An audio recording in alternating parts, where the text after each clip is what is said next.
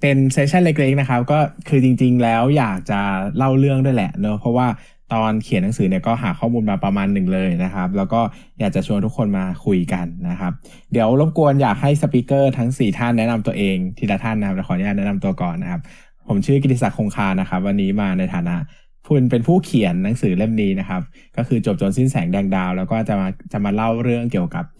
เกี่ยวกับสงครามประวัติศาสตร์สงครามในวันนี้ด้วยนะครับอ่า เนธครับแนะนำตัวหน่อย ค่ะ สวัสดีค่ะ ปันธรัตน์พลเกียรติบุรโชตนะคะ เป็นบรรณาธิการของหนังสือเล่มนี้ค่ะอ่าครับเอ่อคำเทียนครับ เป็นนักเขียนแล้วก็เป็นตัวแทนของนักอ่านที่ไม่ค่อยได้อ่านงานเกี่ยวกับนวนิยายเอ่อไม่ได้ไม่ค่อยได้อ่านงานวรรณกรรมสักเท่าไหร่จะเป็นอ่านงานที่นอกเหนือจากวรรณกรรมครับผมครับ ครับผมใช่ครับไนท์ครับไนท์นิติรัตน์ครับ ไม่ได้ เออเป็นหน้าม้าครับ แล้วเอ้ก็ยอะไรอ่านเหมือนกันแล้วก็เป็นไม่ใช่เหรอแล้วก็เป็นเออเป็นแฟนคลับของคุณกิติศักดิ์คงคาครับ อ่านอ่านงานเขามาสักระยะหนึ่งแล้วครับวาซานวาซานอะนะครับ ก็วันนี้นะครับ ก็ความจริงตั้งใจ เดี๋ยวขออนุญาตเล่าเรื่องคุยกันเรื่องประวัติศาสตร์กันก่อน แล้วก็เดี๋ยวตอนท้ายอาจจะคุยกันเรื่องหนังสือเพิ่มเติมนะครับ พอดีวันนี้น้องบรรณาธิการคือน้องเนตเนี่ยก็อยู่ในที่นี้ด้วยนะครับเนตก็น่าจะมาคุยเรื่องการทำหนังสือเล่มนี้ แล้วก็อาจจะมีคำถาม แลกเปลี่ยนพูดคุยกันรวมไปถึงใครที่อยู่ในห้องนี้นะครับสนใจอยากจะถามคำถาม เกี่ยวกับหนังสือเล่มนี้ก็ถามได้ แต่อย่างเรื่องเกี่ยวกับประวัติศาสตร์ที่จะเล่าวันนี้เนี่ยก็ต้องขอออกตัวไว้ก่อนว่า ผมไม่ได้เล่าลงลึกเท่าไหร่นะครับ เพียงแต่อยากจะ ให้เห็นถึงความเชื่อมโยงเชิงประวัติศาสตร์เนอะเพราะว่าจบโจรสิ้นแสงแดงดาวเนี่ยเป็นหนังสือที่ผมพยายามจะบอกว่า จริง ๆ แล้วประวัติศาสตร์ทั้งโลกอะมันเชื่อมกันเป็นแผ่นเดียว มันไม่ได้แยกย่อยออกไปว่า นี่คือประวัติศาสตร์จีน ประวัติศาสตร์อเมริกา ประวัติศาสตร์ไทยประวัติศาสตร์เขมรอะไรเงี้ยนะครับแต่ความสัมพันธ์มันเกี่ยวข้องกันไปหมดเลยนะครับดังนั้นเนี่ยวันนี้ก็พยายามจะเล่าให้เห็นภาพว่าจริงๆเนี่ยมันมีเรื่องของความสัมพันธ์ระหว่างประเทศ มาก ๆนะครับ โดยเฉพาะอย่างยิ่งเรื่องที่เราจะโฟกัสวันนี้ก็คือว่าหลายคนอาจจะยังไม่ทราบนะครับว่าเหตุการณ์การฆ่าล้างเผ่าพันธุ์เขมรแดงเนี่ยเกิดในยุคช่วงเดียวกันกับเหตุการณ์สำคัญของไทยก็คือ 14 ตุลากับ 6 ตุลานะครับ ดังนั้นเนี่ยจริงๆแล้วหลายคนจะ ศึกษาสองประวัติศาสตร์เนี่ยแยกกันคือมอง 14 ตุลา 6 ตุลาเป็นก้อนหนึ่งแล้วก็มองเขมรแดงเป็นก้อนหนึ่งนะครับ แต่ถ้าเราเอา 2 อันเนี้ยมาเชื่อมโยงกันนะครับ เราจะค้นพบว่ามันมีความสัมพันธ์กันอย่างมากมาก ๆเลยนะครับ ซึ่งเดี๋ยวผมจะขอไล่เรียงไปตั้งแต่สงครามโลกครั้งที่หนึ่งเลยนะครับ ระหว่างนี้นะครับใครมีคำถามก็จดไปได้เนอะหรือว่าเดี๋ยวผมขอเล่าให้จบทีเดียวนะครับ แล้วก็สงสัยอะไรเดี๋ยวก็พูดคุยกันได้ หรือว่าเรื่องหนังสือก็สอบถามกันได้นะครับ ก็เริ่มต้นนะครับความจริงเนี่ยเรื่องสงครามโลกครั้งที่หนึ่งเนี่ยนะครับหลายคนเนี่ยจะเคยเรียนอยู่แล้วแหละนะครับในหนังสือประวัติศาสตร์ไทยหนังสือประวัติศาสตร์อะไรก็ตามที่หมายถึงว่าเรียนในเรียนในวิชาเรียนนะครับ ก็จะบอกว่าจริงๆ สงครามโลกเนี่ยเกิดจากการที่มีชาวบอสเนียคนหนึ่งนะครับเป็นนักศึกษาหัวรุนแรงเนี่ยไปปลงพระชนม์อาร์ชดยุกฟรันซ์ เฟอร์ดินานด์นะครับซึ่งเป็นมกุฎราชกุมารของออสเตรียฮังการีอยู่ณสมัยนั้นนะครับ ต้องเล่าอย่างนี้ว่าสมัย ยุโรปเนี่ยเป็นภูมิภาคที่ที่มีประเทศอยู่ด้วยกันจำนวนมากนะครับ ดังนั้นเนี่ยแล้วแต่ละประเทศก็มีความยิ่งใหญ่ของตัวเองเนี่ยแต่ละประเทศก็เลยมีความกระทบกระทั่งกันมาตลอดอย่าง อย่างฝรั่งเศส อังกฤษ รัสเซีย หรือว่าเยอรมนีเนี่ยเขาก็ลบกันเป็นเรื่องปกติอยู่แล้วนะครับ อย่างฝรั่งเศสกับอังกฤษเนี่ยเคยมีสงครามร้อยปีอะคือรบกันเป็นเวลา 100 ปีก็ยังไม่จบเลยอย่างเงี้ยนะครับ มันกลายเป็นเรื่องที่ต่างฝ่ายต่างก็มีการแข่งขันกันอยู่แล้ว แล้วก็มีความกระทบกระทั่งกันอยู่แล้วนะครับ เพียงแต่ช่วงหลังเนี่ยเขาก็รู้สึกว่าฝั่งยุโรปเนี่ยก็รู้สึกว่าไม่ไม่อยากจะให้มีสงครามเกิดขึ้นอีก เพราะว่าจริง ๆ แล้วเนี่ย ยุคสมัยนั้นเนี่ยส่วนใหญ่นะครับก็ยังปกครองกันด้วยระบอบสมบูรณาญาสิทธิราชเนาะเมื่อเกิดสงครามแล้วเนี่ยตัวประชาชนเนี่ยจะลำบากมาก เพราะว่าก็จะเกิดภาวะข้าวยากหมากแพงใด ๆ ก็ตามนะครับ ก็เลยเกิดสิ่งหนึ่งที่เป็นสาเหตุสำคัญเหมือนกันในการทำให้เกิดสงครามโลกก็คือการเซ็นสนธิสัญญาร่วมมือกันนะครับ เช่นว่าถ้าตกลงกันว่าถ้าฝรั่งเศสต้องรบ อังกฤษจะมารบกับฝรั่งหมายถึงว่าจะมาอยู่ฝั่งเดียวกับฝรั่งเศสด้วยอะไรอย่างเงี้ยหรือว่าถ้ารัสเซียจะลบจะได้อยู่กับอังกฤษฝรั่งเศสอะไรอย่างเงี้ยก็คือเหมือนจะจับมือกันรวมเป็นอำนาจเป็นกลุ่มกลุ่มประเทศไว้นะครับเพื่อที่จะสร้างเสถียรภาพให้เป็นปึกแผ่น หมายถึงว่าจะทำให้เหมือนพยายามสร้างมิตรไว้เพื่อที่จะไม่ทำให้เกิดการต่อสู้ซึ่งกันและกันนะครับซึ่งสมัยนั้นเนี่ยก็จะเกิดฝ่ายเป็นการจับมือกันระหว่างสองฝ่ายหลักนะครับ อันหนึ่งก็เรียกว่า Triple Entente นะครับหรือว่าที่เรียกว่ามหาอำนาจกลางนะครับก็จะมีเยอรมนีนะครับออสเตรียฮังการีออตโตมันนะครับแล้วก็มีบัลแกเรียนะครับแล้วก็มี Triple Alliance นะครับหรือฝ่ายสัมพันธมิตรนะครับก็จะประกอบด้วยฝรั่งเศส อังกฤษรัสเซียนะครับที่เป็นหลักๆนะครับ จริงๆแล้วเนี่ยถ้าพูดในตามประวัติศาสตร์นะครับก็จะบอกว่าจริงๆแล้วสงครามโลกครั้งที่หนึ่งเนี่ยเกิดจากการที่ลอบปลงพระชนม์อาร์ชดยุกฟรันซ์เฟอร์ดินานด์นะครับแต่ในเชิงการประวัติศาสตร์วิเคราะห์เนี่ยก็ว่ากันว่าจริง ๆ แล้วเนี่ยมันไม่ได้เกิดจากการที่มีคนคนหนึ่งไปยิงมกุฎราชกุมารของประเทศหนึ่งแล้วก็ทำให้คนทั้งยุโรปเนี่ยต้องมารบฆ่ากันเองจนคนตายไปเป็น 10 ล้านคนนะครับ ความจริงเนี่ยในความในยุโรปเนี่ยมีความตึงเครียดมากอยู่แล้วนะครับ เนื่องจากฝั่งตัวมหาอำนาจกลางเองเนี่ยอยู่ฝั่งเยอรมันออสเตรียฮังการีเนี่ยนะครับ ก็มีความเป็นชาตินิยมสูง อย่างเยอรมันเนี่ยตอนนั้นเป็นจักรวรรดิเยอรมันนะครับ ก็มีความรู้สึกว่าอยากจะเป็นอยากจะมีความยิ่งใหญ่อะไรอย่างเงี้ยนะครับ รวมไปถึงฝรั่งเศสกับอังกฤษเองเนี่ยก็ทุกประเทศอะต้องเล่าว่าถ้าจะย้อนเวลากลับไปช่วงเวลาที่สำคัญนะครับ ก็คือช่วงปฏิวัติอุตสาหกรรมเนี่ยในช่วงปีประมาณ 1760 ถึง 1850 นะครับ ซึ่งประมาณเกิดขึ้นก่อนสงครามโลกประมาณ 50-60 ปีเนี่ยยุคสมัยนั้นเนี่ยพอเกิดการปฏิวัติอุตสาหกรรมแล้วเนี่ยมันเกิดสิ่งสำคัญขึ้นหลายอย่างนะครับ คาดว่ากันว่านะครับสิ่งที่ทำเปลี่ยนแปลงโลกใบนี้ไปมากที่สุดในโลกนะครับก็คือการปฏิวัติอุตสาหกรรมนี่แหละนะครับ เพราะว่าการปฏิวัติอุตสาหกรรมเนี่ยทำให้เราเนี่ยสามารถผลิตแล้วก็ ใช้ทรัพยากรเป็นจำนวนมากๆได้นะครับ เช่นจากอย่างแต่ก่อนเนี่ยเสื้อตัวหนึ่งเนี่ยก็จะถ้าจะทำก็ต้องเย็บมือเนอะแต่สมัยที่มีการปฏิวัติอุตสาหกรรมแล้วเนี่ยเราสามารถผลิตเสื้อแบบ mass production ได้ก็คือมีโรงงานอุตสาหกรรมได้นะครับพอเกิดเหตุการณ์อย่างนี้ขึ้นนะครับ สิ่งที่เกิดขึ้นก็คือประเทศต่างๆเนี่ยจะต้องการ1คือต้องการวัตถุดิบมากขึ้นนะครับ แล้วก็ 2 คือมีผลิตภัณฑ์มากขึ้น 1 คือก็ต้องไปหาที่ที่มีวัตถุดิบนะครับ ก็เช่นต้องไป แล่นเรือออกไปไปหาประเทศอื่นอะไรอื่นนะครับ รวมถึงหาตลาดในการขายด้วยนะครับ ก็ทำให้เกิดยุคสำคัญที่เรียกว่ายุคการล่าอาณานิคมเกิดขึ้นนะครับ ซึ่งจริงๆนะเนี่ยยุคล่าอาณานิคมเนี่ยก็มีต่อเนื่องยาวนานมาตั้งแต่ยุคที่สเปนไปพบ อเมริกาในปี 1492 เลยไล่ยาวมานะครับ เพียงแต่การปฏิวัติอุตสาหกรรมเนี่ยทำให้กระบวนการการล่าอาณานิคมเนี่ยมันหนักหนาสาหัสมากขึ้น เพราะว่าทุกประเทศเนี่ยมีสินค้าทุนจำนวนมากที่ต้องการ แล้วก็ต้องการปล่อยออกนะครับ ซึ่งในแต่ละประเทศที่ไปนะครับ ก็ทำให้ ประเทศยักษ์ใหญ่เหล่านี้แหละ ไปชนกันเอง หมายถึงว่าไปที่ประเทศนี้แล้วเกิดความขัดแย้งซึ่งกันและกัน หมายถึงว่าไปแล้วก็อาสมมติว่าไปที่ประเทศเดียวกัน และอยากได้ประเทศนี้ทั้งคู่อะไรอย่างเงี้ยนะครับ ก็เป็นความขัดแย้งที่ทำให้ในยุโรปเนี่ยเกิดความตึงเครียดนะครับ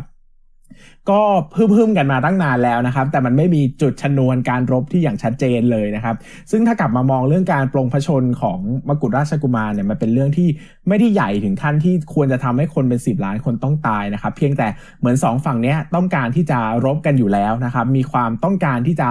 ต่อสู้กันอยู่แล้วนะครับ ซึ่งจริงๆเนี่ยคนที่โดนรุกรานเป็นคนแรกเนี่ยก็คือเซอร์เบียนะครับ เพราะว่าคนที่ไปฆ่ามกุฎราชกุมารเนี่ยเป็นชาวบอสเนียนะครับ ซึ่ง ทางออสเตรียฮังการีเนี่ยก็เชื่อมั่นว่าเซอร์เบียเนี่ยอยู่เบื้องหลังนะครับ ก็ประกาศยึดกรุง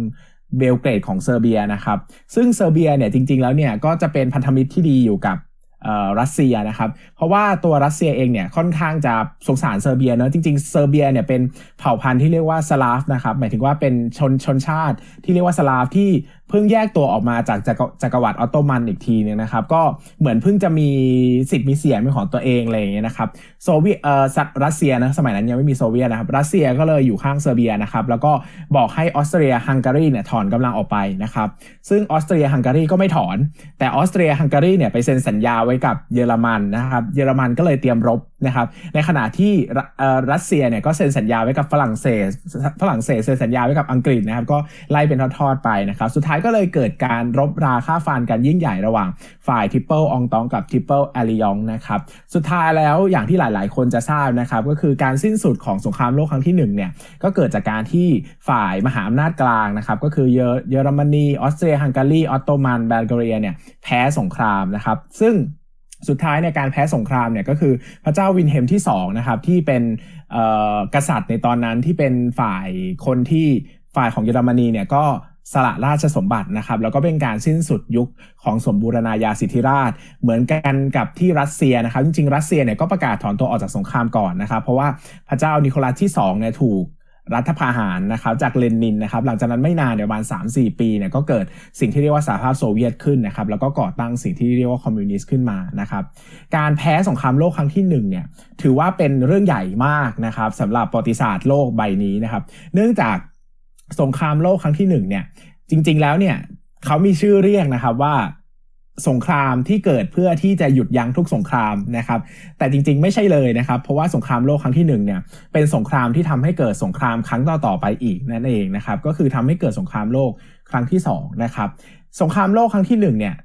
พูดกันว่ามีสาเหตุในการเกิดเนี่ยไม่ค่อยได้ชัดเจนมากหรอกไอการที่มกุฎราชกุมารของออสเตรียฮังการีถูกปลงพระชนเนี่ย มันไม่ได้เป็นสาเหตุที่ยิ่งใหญ่ชัดเจนขนาดนั้นนะครับ แต่สงครามโลกครั้งที่2เนี่ยมีมีเหตุผลที่ค่อนข้างจะโซลิดแล้วก็ชัดเจนมากนะครับหมายถึงว่าถ้าไปเปิดตำราเล่มไหนก็ตามเนี่ยหลายคนก็จะบอกหมดแหละว่าสงครามโลกครั้งที่2เนี่ยเกิดมาจากสงครามโลกครั้งที่ 1 นั่นเองนะครับเนื่องจากหลังที่หลังจากที่ฝ่ายมหาอำนาจกลางนะครับพ่ายแพ้นะครับจักรวรรดิต่างๆ ที่เป็นฝ่ายมหาอำนาจกลางได้แก่จักรวรรดิเยอรมันนะครับก็ถูกแยกประเทศออกนะครับ ออสเตรียฮังการีก็ถูกแยกออกเป็นออสเตรียกับฮังการีนะครับออตโตมันก็ถูกแยกออกคือทุกประเทศที่เป็นฝ่ายมหาอำนาจกลางเนี่ยถูกดึง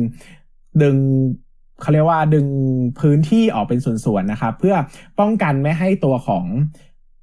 ของฝ่ายมหาอำนาจกลางเนี่ยมีอำนาจขึ้นมาอีกนะครับ หรือว่าจะมาสร้างสงครามในอนาคตอีกนะครับ ปัญหานี้เป็นปัญหาใหญ่มาก เพราะว่ามันส่งกระส่งผลกระทบต่อจิตใจคนในประเทศแพ้มาก เพราะเขารู้สึกว่าเหมือนถูกแยกประเทศ หมายถึงว่า คนในเยอรมันเนี่ยบางคนเนี่ยที่ถูกแบ่งแบ่งประเทศไปให้โปแลนด์อย่างเงี้ยนะครับเขาก็เป็นคนเยอรมันเหมือนกัน แต่เขารู้สึกว่าเขากำลังโดนย้ายประเทศไปอะไรอย่างเงี้ยนะครับ ความกระแสชาตินิยมเนี่ยมันก็เลยหนักแน่นมากนะครับ จนกระทั่งที่อดอล์ฟฮิตเลอร์ขึ้นมานะครับ มีอำนาจอยู่ในเยอรมันเนี่ยก็เริ่มที่จะต่อต้านนะครับ ในตอนสิ้นสุดสงครามโลกครั้งที่1เนี่ยนะครับ ฝ่ายที่ชนะเนี่ยก็จากฝ่ายที่แพ้เนี่ยเซ็นสนธิสัญญาแวร์ซายนะครับซึ่งเป็นสนธิสัญญาที่เป็นสนธิสัญญาที่โหดร้ายมากนะครับสำหรับผู้แพ้ เช่นต้องมีการแตกประเทศไปเสี่ยงๆนะครับ มีการชดใช้หนี้ปริมาณมหาศาลเนอะอย่างเยอรมันเนี่ยต้องใช้หนี้จากการแพ้สงครามโลกครั้งที่หนึ่งเนี่ยเกือบร้อยปีนะครับกว่าจะหมดนะครับ แล้วก็มีการห้ามห้าม ห้ามสะสมกำลังอาวุธนะครับแล้วก็กำลังพลที่เป็นทหารนะครับก็คือทำยังไงก็ได้ให้ประเทศเหล่านี้เนี่ยไม่มีอำนาจที่จะลุกขึ้นมาก่อสงครามได้อีกนะครับโดยผู้ชนะเนี่ยก็รวมกันตั้งสิ่งที่เรียกว่าองค์การสันนิบาตชาตินะครับ ก็เหมือนว่าเอาคนมาอยู่รวมกันนะครับหมายถึงว่าแต่ละประเทศก็ส่งคนมาเพื่อที่จะช่วยปกป้องไม่ให้ป้องกันไม่ให้เกิดสงครามอีกนะครับ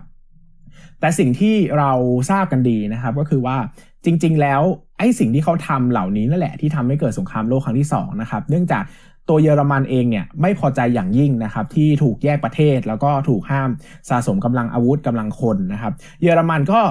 ทำการ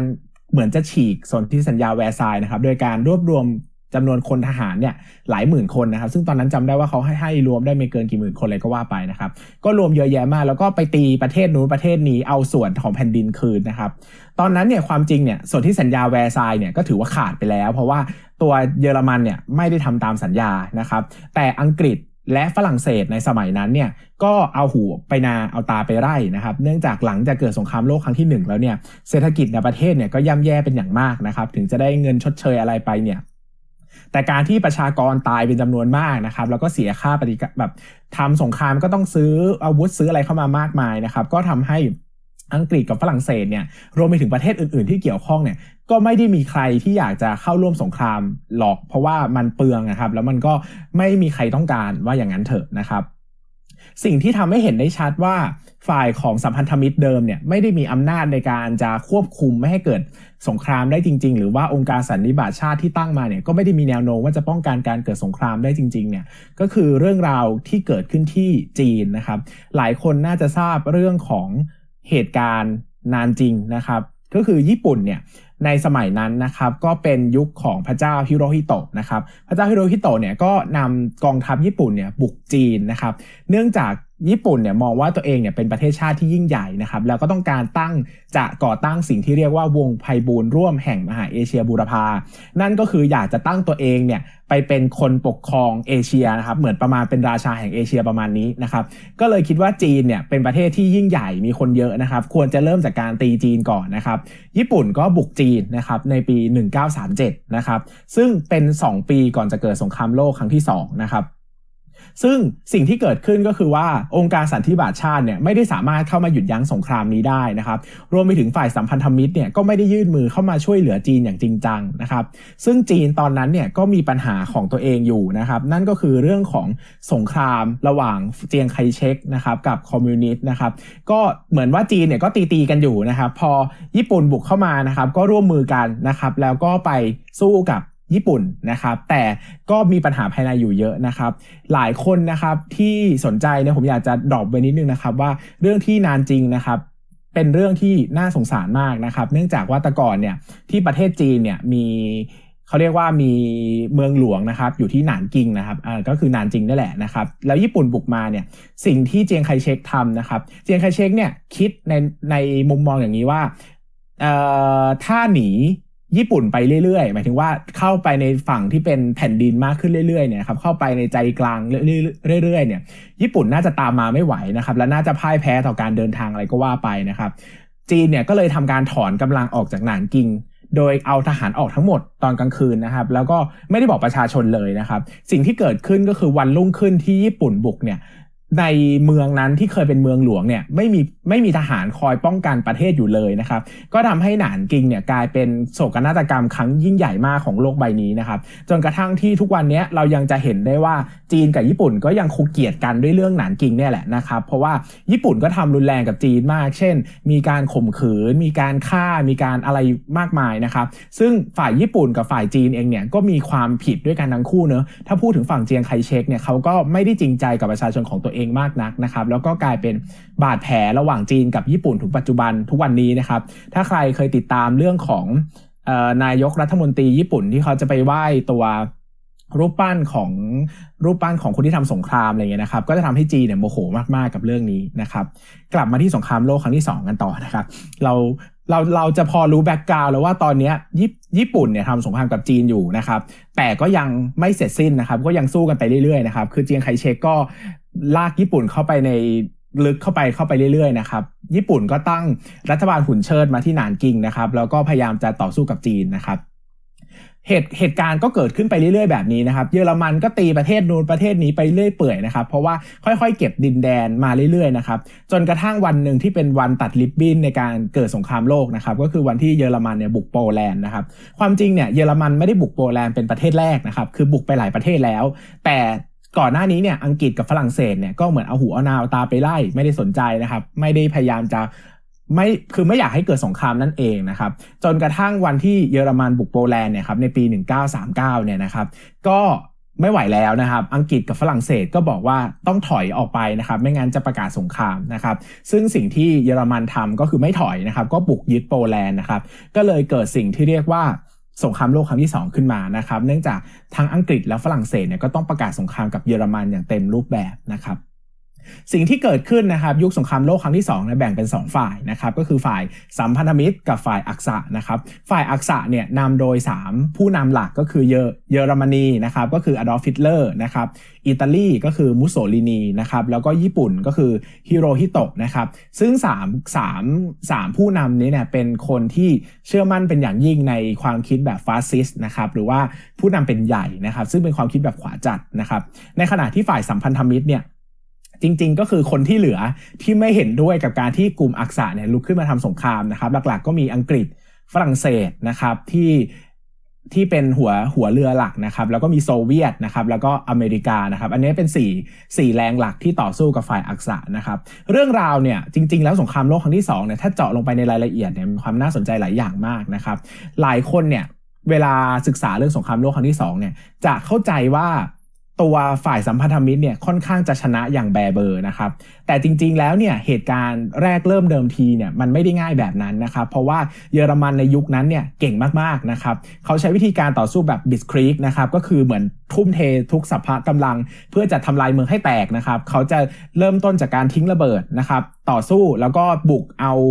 เอารถถังบุกเมืองเลยนะครับ คือเขาจะไม่เป็นการส่ง คือจะไม่ได้เป็นสงครามแบบยืดเยื้อนะครับ ถ้าใครอยากเห็นภาพสงครามเนี่ย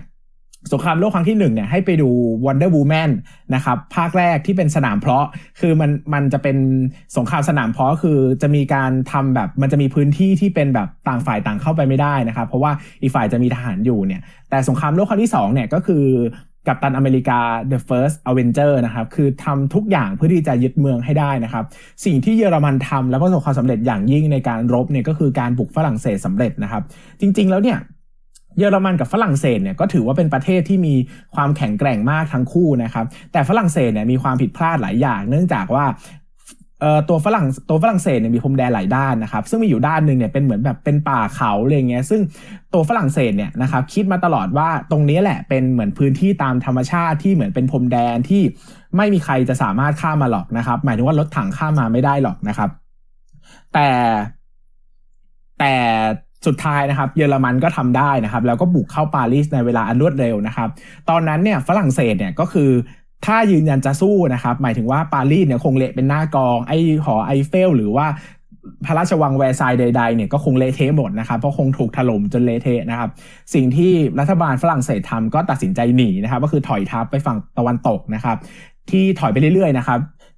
จนเราจะได้เห็นเป็นสมรภูมิดันเคิร์กนะครับที่เราน่าจะเคยดูหนังกันที่สุดท้ายแล้วหนีไปเรื่อยๆ แล้วก็ไปติดอยู่ที่ทะเล แล้วก็มีเรือประมงมาช่วยพากันออกไปนะครับก็คือตอนนั้นเนี่ยฝ่ายสัมพันธมิตรแย่มากๆนะครับคือเรียกได้ว่าปารีสอะแตกไปแล้วนะครับแล้วก็เยอรมันยึดปารีสสำเร็จ ซึ่งถือว่าเป็น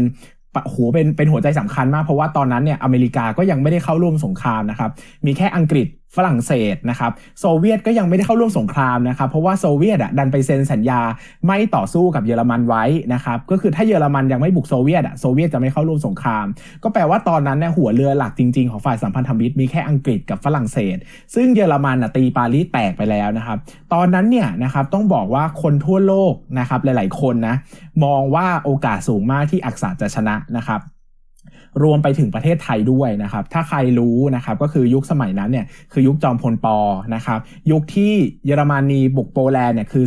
2482 นะครับ จอมพลปอเนี่ยก็เป็นนายกรัฐมนตรีอยู่แล้วนะครับก็จอมพลปอเนี่ยก็มีความเป็นฟาสซิสต์อยู่แล้ว ถ้าใครถ้าถ้าใครได้ติดตามนะครับเขาจะมีความแบบฟาสซิสต์สูงมากนะครับ แล้วก็พอเจอเหตุการณ์นี้เนี่ยเขาก็มีความเอ็นเอียงเข้าสู่ฝั่งอักษะมากๆนะครับ เพราะว่าอักษะตอนนั้นเนี่ยดูมีแนวโน้มจะชนะสูงมากๆนะครับ โชคดีมากนะครับสิ่งที่เกิดขึ้นก็คือว่าพอหลังจากที่ปารีสแตกแล้วเนี่ยนะครับก็มีการตั้งรัฐบาลหุ่นเชิดมานะครับเรียกว่ารัฐบาล BC นะครับก็คือเป็นรัฐบาลของฝรั่งเศสภายใต้การควบคุมของเยอรมันนั่นแหละนะครับเยอรมันเนี่ยก็พยายามจะไปบุกตีที่อังกฤษต่อนะครับแต่อังกฤษเป็นเกาะเนอะก็ต้องใช้เครื่องบินบุกไปโจมตีนะครับตอนนั้นเนี่ย อังกฤษเนี่ยค้นพบเหมือน barrier ที่สามารถเขาเรียกว่าอะไรนะ เป็นเรดาร์ที่ค้นพบ หมายถึงว่าสามารถจับตัวระเบิดที่ยิงเข้ามาได้นะครับ ก็ทำให้อังกฤษเนี่ยสามารถรอดพ้นจากวิกฤตการณ์มาได้อย่างแบบสุดยอดมากนะครับ ยุคนั้นก็คือเอ่อวินสตันเชอร์ชิลนะครับก็เชื่อกันว่าถ้าไม่มีตัวนวัตกรรมนี้นะครับ เราก็คงจะพ่ายแพ้ให้กับอักษะไปแล้วในโลกใบนี้นะครับ แต่สุดท้ายเนี่ยอังกฤษก็ยังสามารถที่จะยื้อไว้ได้นะครับ หมายถึงว่ายื้อรักษาประเทศไว้ได้คือไม่ไม่ตก ไม่พ่ายแพ้ต่อเยอรมันนะครับแล้วเยอรมันส่งเรือมาเนี่ยก็ยังสามารถไปคว่ำเรือสำคัญของเยอรมันได้ด้วยนะครับ เยอรมันเนี่ยก็เราอะแบบละล้าละลังไปหมดนะครับ เพราะว่าจะไปฝั่งอังกฤษก็เอาชนะไม่ได้สักทีนะครับ เยอรมันเนี่ยก็เกิดความคิดว่าสักวันใดวันหนึ่งเนี่ยโซเวียตเนี่ยจะต้องเข้าสู่สงครามนี้แน่ ๆนะครับ เป็นไปไม่ได้ที่โซเวียตจะไม่เกี่ยวข้องนะครับ สิ่งที่เยอรมันทำนะครับก็เลยแบ่งกำลังเป็นสองส่วน ก็คือฝั่งหนึ่งเนี่ยเป็นแนวรบฝั่งตะวันตกนะครับก็คือไปรบกับอังกฤษนะครับฝั่งหนึ่งก็เป็นแนวรบฝั่งตะวันออกนะครับก็คือไปที่โซเวียตนะครับก็คือไปบุกโซเวียตนั่นเองนะครับซึ่งตอนนั้นเนี่ยญี่ปุ่นเนี่ยที่อยู่ที่จีนนะครับก็คืออยู่ฝั่งใต้ของโซเวียตเนี่ยก็ช่วยกันเข้ามานะครับตัวของเยอรมันเนี่ยก็เลยคิดว่ายังไงก็มีโอกาสชนะสูงมาก ซึ่ง จุดนี้แหละเป็นจุดเปลี่ยนของสงครามโลกครั้งที่2นะครับเพราะว่าสิ่งที่เยอรมันตัดสินใจในตอนนั้น คือการบุกโซเวียตเนี่ยเป็นสิ่งที่เรียกได้เลยว่าผิดนะครับ เพราะว่าเยอรมันเนี่ยต้องบุกเข้าไปลึกมากในโซเวียตนะครับ เพราะโซเวียตเนี่ยใหญ่มากนะครับ แล้วโซเวียตเนี่ยก็เป็นเขตที่มันแห้งแล้งมาก แล้วก็แบบมีแต่ความเหน็บหนาวนะครับ มีแต่หิมะเต็มไปหมดนะครับ สิ่งที่เกิดขึ้นก็คือ โซเวียตเนี่ยแพ้ตลอดทางนะครับ คือเยอรมันบุกไปที่ไหนเนี่ยก็ตีเมืองแตกตีเมืองแตกนะครับ โซเวียตก็ต้องคอยหนีหนีหนีหนีลึกเข้าไปเรื่อยๆในกรุงมอสโกครับ ก็คือวิ่งกลับเข้าไปในกรุงมอสโก ก็คือ ดึงตัวทหารเยอรมันให้ลึกเข้าไปเรื่อยๆนะครับ แต่สิ่งที่คนโซเวียตทำนี่ยครับ ก็คือทุกครั้งที่จะหนีไปอะเขาจะเผาเมืองทิ้งไปด้วย คือเผาบ้านเผาสเสบียงเผาทุกอย่างเพื่อให้กองทัพเยอรมันที่มาเนี่ยไม่สามารถมีที่อยู่อาศัยที่เหมาะสมได้ไม่มีอาหารนะครับ ยิ่งต่อสู้เข้าไปเรื่อยๆเนี่ยกองทัพเยอรมันที่เหมือนจะได้เปรียบนะครับก็ไม่ได้เปรียบเลย เพราะว่าสูญเสียทั้งคนสูญเสียทั้งแรงสูญเสียทุกอย่างนะครับเข้าไปแล้วก็รบไม่ชนะสักทีนะครับเขาพยายามไปตีกรุงมอสโกมอสโกก็ไม่แตกนะครับกลับกลายเป็นว่าฝั่งซ้ายก็ไม่สำเร็จ ฝั่งขวาก็ไม่สำเร็จนะครับตอนนั้นเนี่ยตัดภาพกลับมาที่ฝั่งอเมริกานะครับ อเมริกาเนี่ยโดยผู้นำโรสเวลล์นะครับก็มียืนยันชัดเจนว่าจะไม่เข้าร่วมสงครามโลกครั้งที่2นะครับเพราะว่าประชาชนไม่เอาด้วย ประชาชนไม่อยากให้ไปอยู่ในสงครามนี้หรอกนะครับ เพราะรู้สึกว่ามันเป็นอะไรที่ คือมันสูญเสียผู้คนสูญเสียเงิน คือชนคนอเมริกันก็ไม่ต้องการให้เกิดการเข้าร่วมสงครามนะครับ สิ่งที่อเมริกันทำก็คือการสนับสนุนสัมพันธมิตรแบบอ้อมๆนะครับ เช่น การขายอาวุธให้นะครับ การส่วนส่วนใหญ่คือมันอ้อมๆนั่นแหละ คือหมายถึงว่าเราก็จะไม่ไปขายอาวุธ ไม่ไปขายสิ่งของให้กับฝั่งญี่ปุ่น ฝั่งอิตาลี ฝั่งเยอรมันนะครับ ญี่ปุ่นเนี่ยไม่พอใจเพราะว่าปกติซื้อเหล็กจากอเมริกานะครับ แต่อยู่มาวันหนึ่งอเมริกาก็ไม่ขายเหล็กให้นะครับ ญี่ปุ่นก็รู้แล้วแหละว่าอเมริกาเนี่ยจะต้องเข้าร่วมสงครามแน่ๆนะครับ ก็เลยคิดว่าถ้ารอให้อเมริกาพร้อมนะเข้าร่วมสงครามเนี่ย มันน่าจะเป็นเรื่องที่อันตรายนะครับ สู้เราชิงเข้าร่วมก่อนดีกว่านะครับ สิ่งที่ญี่ปุ่นทำนะครับ ก็คือสิ่งที่เรียกว่าหลายคนน่าจะทราบก็คือการบุกโจมตีอ่าวเพิร์ลฮาร์เบอร์นะครับ ก็คือเอาเครื่องบินเนี่ยไปทิ้งระเบิดนะครับที่อ่าวเพิร์ลฮาร์เบอร์ที่จะเป็นเหมือน เต็มไปด้วยเรือรบนะครับแล้วก็ทำให้ฝ่ายอเมริกาเนี่ยสูญเสียกำลังเรือรบไปเยอะมากนะครับซึ่งหลายคนเนี่ยเข้าใจว่านะครับเวลาเราเรียนประวัติศาสตร์ตอนมปลายเนี่ยเราจะเข้าใจว่าพอญี่ปุ่นไปทิ้งระเบิดปุ๊บ อเมริกาก็บินกลับมาทิ้งตัวนิวเคลียร์นะครับแล้วก็ทำให้สงครามจบ แต่ความจริงเนี่ยไม่ใช่เลยนะครับ เพราะว่าวันที่ญี่ปุ่นเนี่ยไปทิ้งระเบิดที่เพิร์ลฮาร์เบอร์เนี่ยคือวันที่ 8 ธันวาคม 2484 นะครับซึ่งเป็นวันเดียวกันกับที่ญี่ปุ่นเนี่ยยกพลขึ้นบกมาที่ประเทศไทย เออ หลายคนเนี่ยไม่เคยรู้เลยนะว่า 2 วันเนี้ยเป็นวันเดียวกันนะครับ วันที่ 8 ธันวาคมเนี่ยที่ญี่ปุ่นยกพลขึ้นบกที่ไทยเนี่ยนะครับ ตอนนั้นเนี่ยไทยเนี่ยก็ไม่ก็สู้ไม่ไหวหรอกนะครับ แต่ตัวจอมพลปอเนี่ยไปทำราชการอยู่ที่ฝั่งตะวันออกนะครับ ก็เลยไม่มีใครสามารถตัดสินใจได้ว่าจะยอมญี่ปุ่นหรือไม่นะครับ ก็เกิดการต่อสู้ที่เราจะเห็นภาพเอ่อ นักเยาวชนที่ถือปืนไปต่อสู้อะไรเงี้ยนะครับ ก็เพียงแค่ข้ามคืนนะครับ วันที่ 9 พอจอมพลปอกลับมาเนี่ยจอมพลปอก็ประกาศยอมให้ญี่ปุ่นเข้ามาในประเทศได้นะครับ ก็เกิดเหตุการณ์ที่เราคงจะทราบกันดีนะครับ ก็คือว่าสุดท้ายแล้วประเทศไทยก็เข้าร่วมสงครามโลกครั้งที่ 2 อยู่ในฝั่งญี่ปุ่นนะครับ จริงๆนะในวงเล็บนะครับ จอมพลปอเนี่ยถึงขั้นว่าอยากจะประกาศเข้าร่วมกับฝั่งอักษะด้วยนะครับ ซึ่งถ้าจอมพลปอทำเนี่ยเรื่องจะใหญ่มาก เพราะว่าเราจะเป็นผู้นำในสงครามเหมือนคนหนึ่งเหมือนเราเป็นญี่ปุ่นเลย เราจะต้องใช้แบบปฏิกรรมสงครามอะไรมากมายในการชดเชยถ้าแพ้นะครับ แต่โชคดีว่าตอนนั้นเนี่ยจอมพลจอมพลปอเนี่ยให้ ทางรัฐมนตรีกระทรวงต่างประเทศของไทยนะครับ ก็คือยุคนั้นคือดีเรกชัยนามเนี่ยติดต่อไปที่ญี่ปุ่นว่าสนใจอยากจะเข้าร่วมอักษะ แต่ญี่ปุ่นเนี่ยไม่ให้นะครับ ญี่ปุ่นบอกว่าไม่ อย่าเลยเพราะว่าญี่ปุ่นเนี่ยอยากจะให้เหมือนทุกประเทศที่เป็นเอเชียเนี่ยอยู่ใต้ตัวเอง แล้วตัวเองไปเข้าร่วมในนามอักษะคนเดียวนะครับ คือหมายถึงว่าไม่อยากให้เยอรมนีหรืออิตาลีเนี่ยมามีอิทธิพลเหนือประเทศไทยได้นั่นเองนะครับ ดังนั้นเนี่ยก็เลยเป็นโชคดีของประเทศไทยที่เราไม่ได้เข้าร่วมอักษะทั้งๆที่ความจริงเนี่ยเราอยากเข้าร่วมอักษะมากนะครับยุคนั้นจอมพลปอเพราะจอมพลปอก็มองว่าเฮ้ยเรามีโอกาสนะที่อักษะจะชนะนะครับ ตอนนั้นเยอรมนีก็ยังดูดีอยู่นะครับ จนสุดท้ายนะครับปี 1945นะครับหรือว่าถัดมาอีก 2 ปีก็คือปี 2489เนี่ยเยอรมนีก็แพ้นะครับเหตุการณ์ที่ทำให้แพ้สำคัญก็คือฝ่ายเอ่ออเมริกานะครับส่งทหารมานะครับแล้วก็ฝ่ายฝรั่งเศสที่พัดถิ่นไปนะครับแล้วก็ฝ่ายอังกฤษเนี่ยยกพลขึ้นบกนะครับที่เรียกว่าวันยกวันยกพลขึ้นบกที่นอร์มังดีนะครับก็สุดท้ายก็ตีโต้เยอรมันกลับไปเรื่อยๆ เข้าไปในประเทศเยอรมันนะครับฝั่งขวาเนี่ยก็มีฝั่งโซเวียตบุกเข้ามาโจมตีนะครับสุดท้ายเยอรมันก็พ่ายแพ้นะครับอดอล์ฟ ฮิตเลอร์ก็มีข่าวว่าฆ่าตัวตายอยู่ในอยู่ในโกดังแห่งหนึ่งนะครับ ซึ่งก็อันนี้ก็มี mystery นะครับหรือมี conspiracy หลายอย่างว่าจริงๆอดอล์ฟ ฮิตเลอร์ไม่ได้ตายนะครับ แต่อันนี้ก็ว่ากันไปนะครับ เป็นเรื่องที่เราไม่ได้พูดในวันนี้นะครับอะสุดท้ายนะครับ เยอรมันแพ้แล้วนะครับ ตอนนั้นอิอิตาลีก็แพ้ไปแล้วนะครับ คนที่ยังอยู่คนเดียวก็คือญี่ปุ่นนะฮะญี่ปุ่นเนี่ยก็ ตอนนั้นเนี่ยพอเยอรมันแพ้แล้วนะครับฝ่ายสัมพันธมิตรเนี่ยก็ยื่นข้อเสนอที่พอสดัมนะครับก็คือเขาไปประชุมกันที่เยอรมนีเพราะเยอรมนียอมแพ้แล้วนะครับก็ยื่นข้อเสนอพอสดัมว่าให้ญี่ปุ่นเนี่ยหยุดการ ทำสงครามซะ ไม่งั้นสิ่งที่จะเจอต่อไปเนี่ยจะเป็นสิ่งที่รุนแรงมากเลยนะ แล้วมันจะทำลายทุกสิ่งทุกอย่างจนเละเทะนะครับ แต่ยุคนั้นญี่ปุ่นก็ไม่ยอมนะครับ ยังจะสู้ต่อนะครับ ก็ทำให้เกิดเหตุการณ์สำคัญก็คือ วันที่ 6 สิงหาคมกับวันที่ 9 สิงหาคมปี 1945 นะครับ หรือถ้าตีเป็นปีพศก็คือ 2489 นะครับ ก็เกิดการทิ้งระเบิดนิวเคลียร์ที่ฮิโรชิมากับนางาซากินะครับ และญี่ปุ่นก็ประกาศยอมแพ้อย่างไม่มีเงื่อนไขนะครับ ครั้งนี้นะครับเราก็จะเห็นได้ว่าสงครามโลกครั้งที่2เนี่ยจบแล้วนะครับ แต่พอสิ้นสุดสงครามโลกครั้งที่2เนี่ยสิ่งสำคัญที่เกิดต่อเลยในทันทีก็คือสงครามเย็นนะครับ เพราะว่าตอนนั้นเนี่ยฝั่งทั้งอังกฤษ ทั้งฝรั่งเศส ทั้งเยอรมัน ทั้งอิตาลี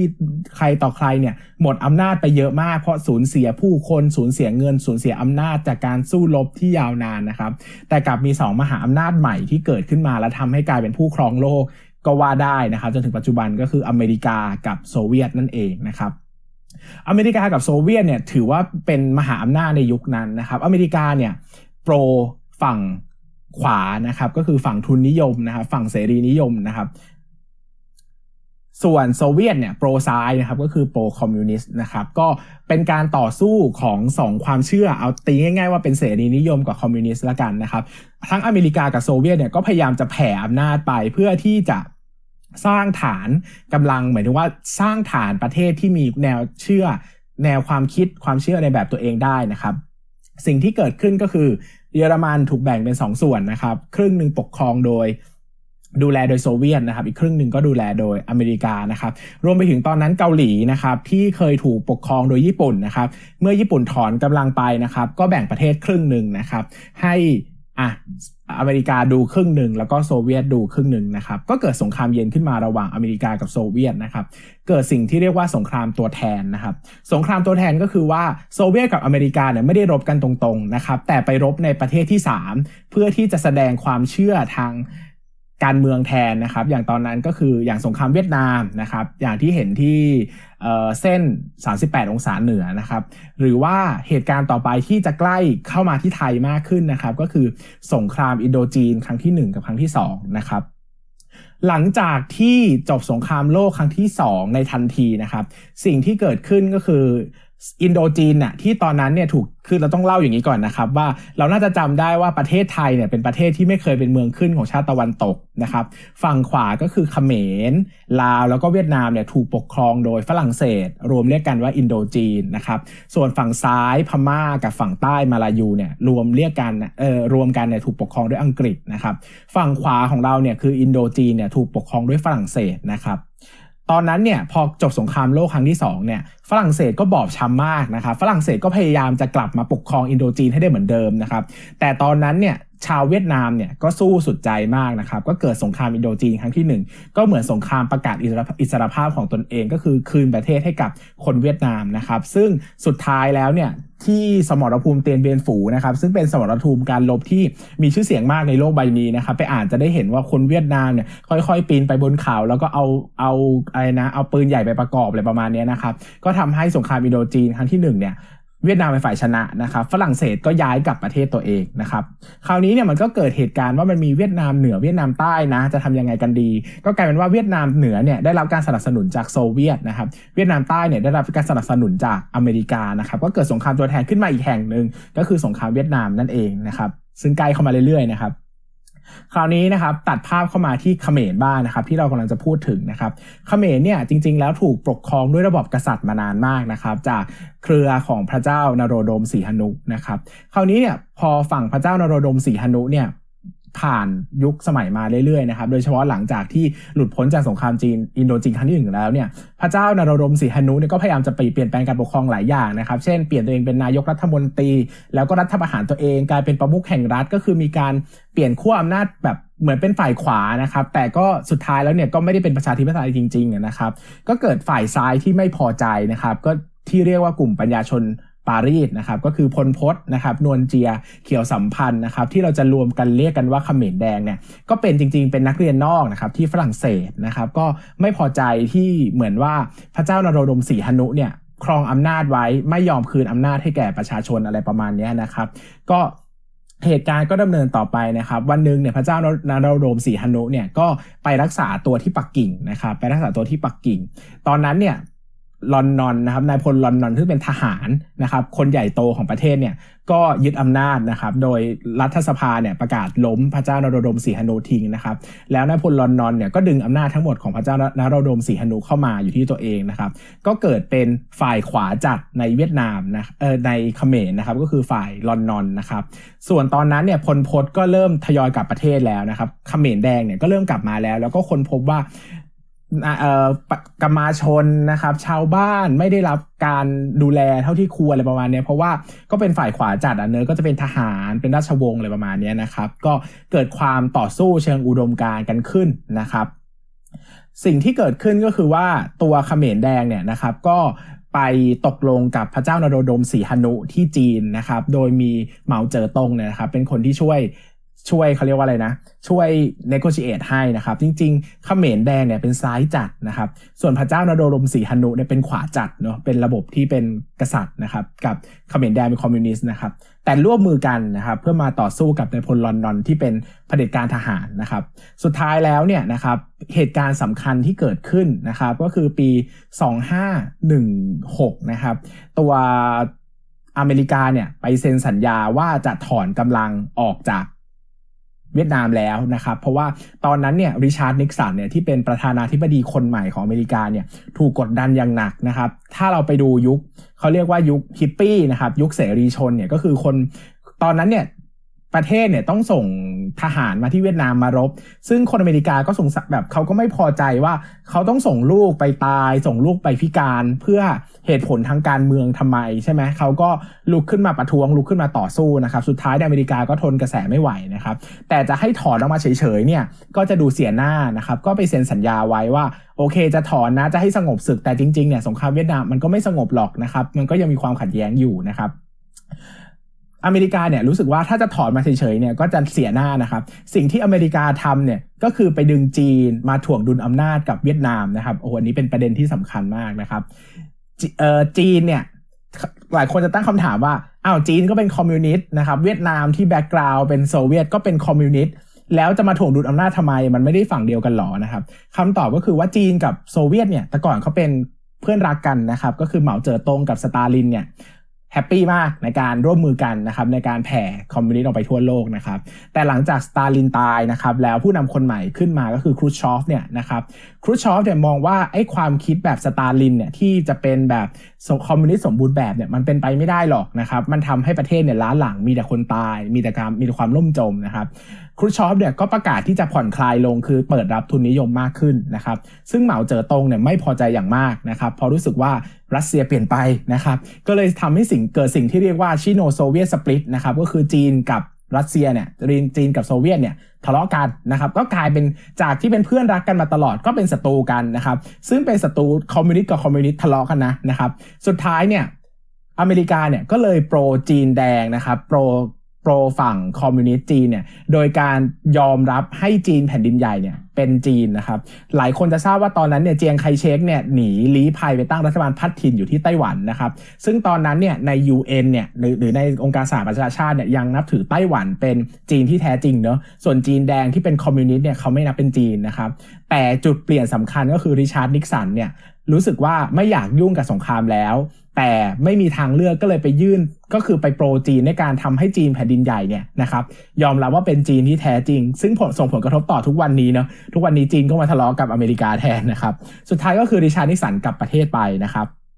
เหลือจีนกับเวียดนามมาผลักดันต่อสู้กันนะครับจีนก็เข้ามาสนับสนุนเขมรแดงนะครับส่วนเวียดนามเนี่ยหลังจากที่อเมริกาถอนทัพไป 2 ปีนะครับสงครามเวียดนามก็เสร็จสิ้น เพราะว่าเวียดนามเหนือชนะเวียดนามใต้ได้อย่างเด็ดขาดนะครับก็กลายเป็นคอมมิวนิสต์ ที่มี backup โดยโซเวียตทั้งหมดนะครับ ก็กลายเป็นว่าตอนนี้ไทยเนี่ยอยู่ซ้ายสุด ถัดมาเป็นคอมมิวนิสต์จีน ผสมกับเขมร และถัดไปอีกหน่อยก็เป็นคอมมิวนิสต์โซเวียตผสมกับเวียดนามนะครับ สิ่งที่เกิดขึ้นก็คือว่าเหมาเจ๋อตงเนี่ยสนับสนุนให้เขมรแดง ร่วมมือกับพระเจ้านโรดมสีหนุเนี่ยเข้ามาบุกยึดพนมเปญนนะครับในวันที่ 17 เมษายน 2518 นะครับจนเกิดกลายเป็นสิ่งที่เรียกว่าสงครามเอ่อจนเกิดการ เป็นสิ่งที่เรียกว่าการฆ่าล้างเผ่าพันธุ์เขมรแดงนะครับ เพราะว่าตลอดปี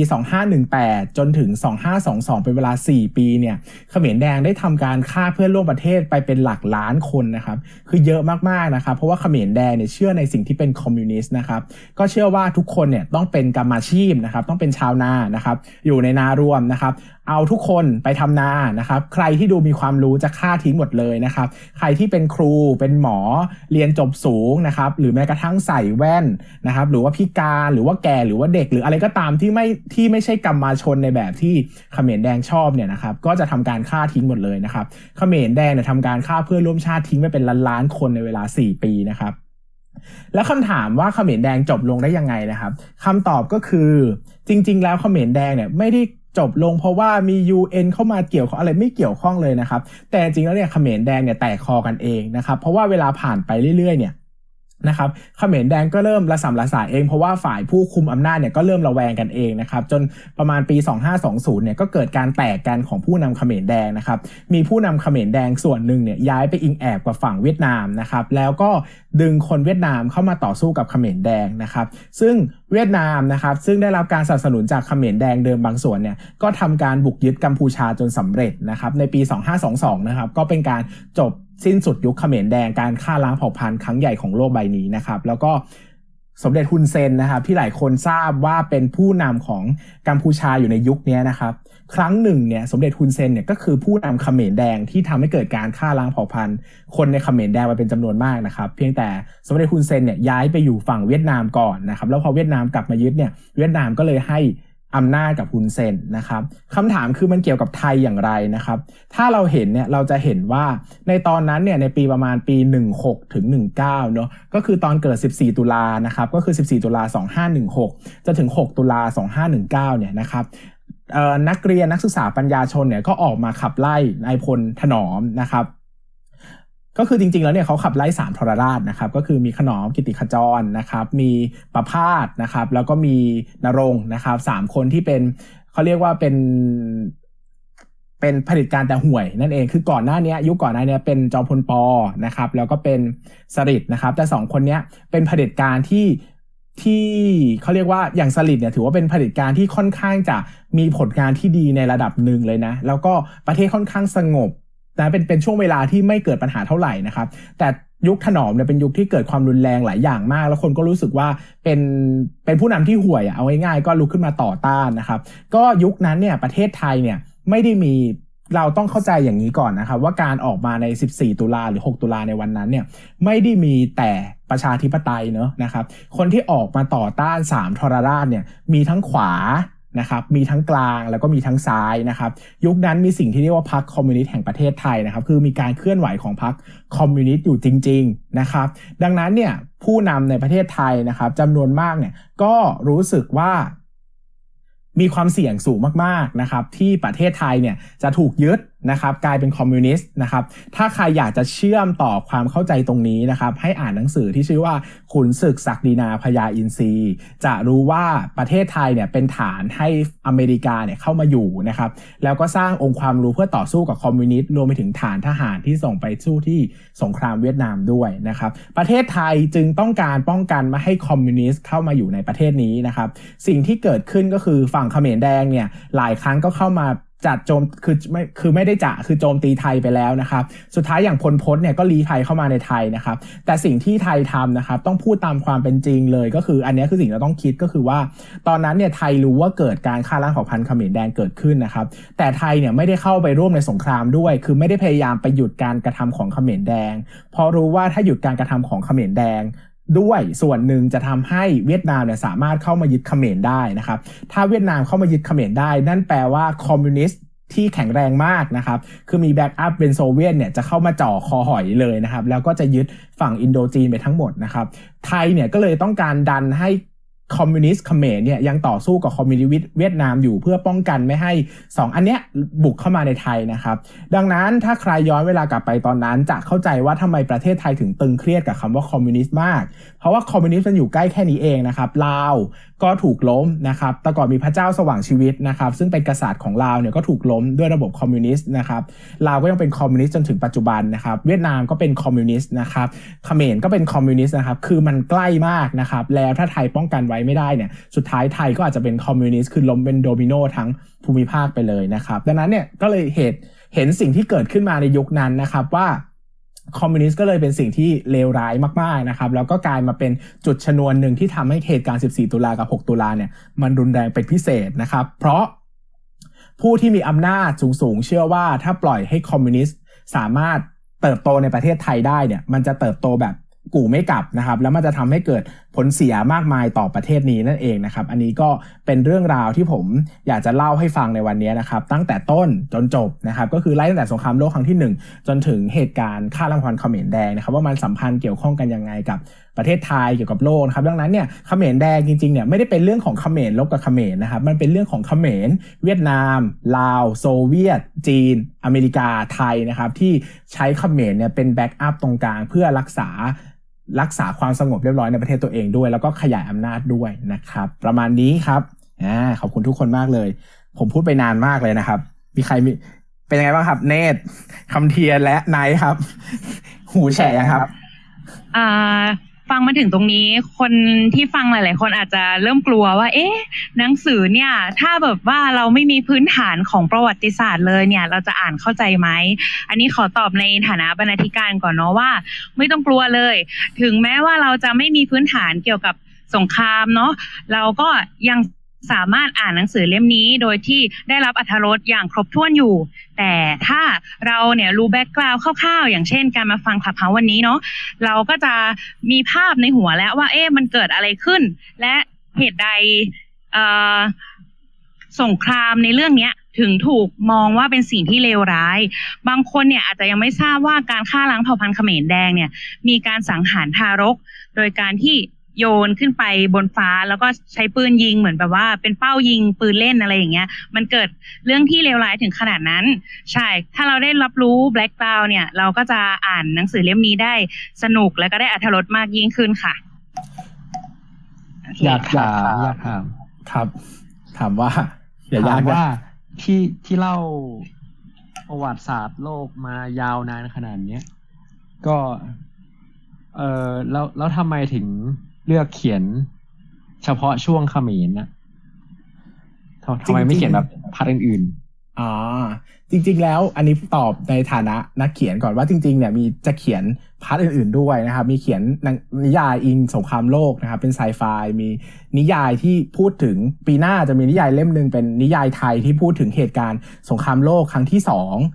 กับไทยล้วนๆเลยแบบ อิงประวัติศาสตร์ที่ทำให้คนรู้ว่าเกิดอะไรขึ้นบ้างเนอะวงเล็บก็สไตล์คู่กรรมแต่เน้นประวัติศาสตร์มากกว่าอะไรประมาณเนี้ยแต่จริงๆแล้วอยากเขียนเขมรแดงมากที่สุดนะครับเพราะว่าจริง ๆ เขมรแดงเนี่ยถือว่าเป็นการฆ่าล้างเผ่าพันธุ์ที่โหดร้ายมาก ๆ ในโลกนี้นะ เพราะว่ามันเป็นการฆ่าล้างเผ่าพันธุ์ของคนประเทศประเทศเดียวกันเอง แล้วเหตุเหตุผลในการฆ่าเนี่ยมันก็ไม่ได้ชัดเจนมากคืออย่างการฆ่าล้างเผ่าพันธุ์ที่รวันด้าเนี่ยฆ่ากันเพราะว่าคนละเชื้อเชื้อชาติ หรือว่าอย่างการฆ่าล้างเผ่าพันธุ์ที่ ชาวยิวของนาซีเนี่ยคนละเชื้อชาติ แต่เขมรเนี่ยคือเชื้อชาติเดียวกันคนประเทศเดียวกันเลยนะครับ เพียงแต่ฆ่าเพื่อที่จะขึ้นสู่อำนาจ แล้วก็ฆ่าทิ้งแบบไม่มีเหตุผลอะไรเงี้ยนะครับ ซึ่งคิดว่าเป็นเหตุการณ์ที่น่าสะเทือนใจที่สุด แล้วก็อยากจะอยากให้ทุกคนรู้ด้วยแหละว่าจริง ๆ แล้วอะเหตุการณ์ที่เป็นเหตุการณ์ที่สะเทือนใจ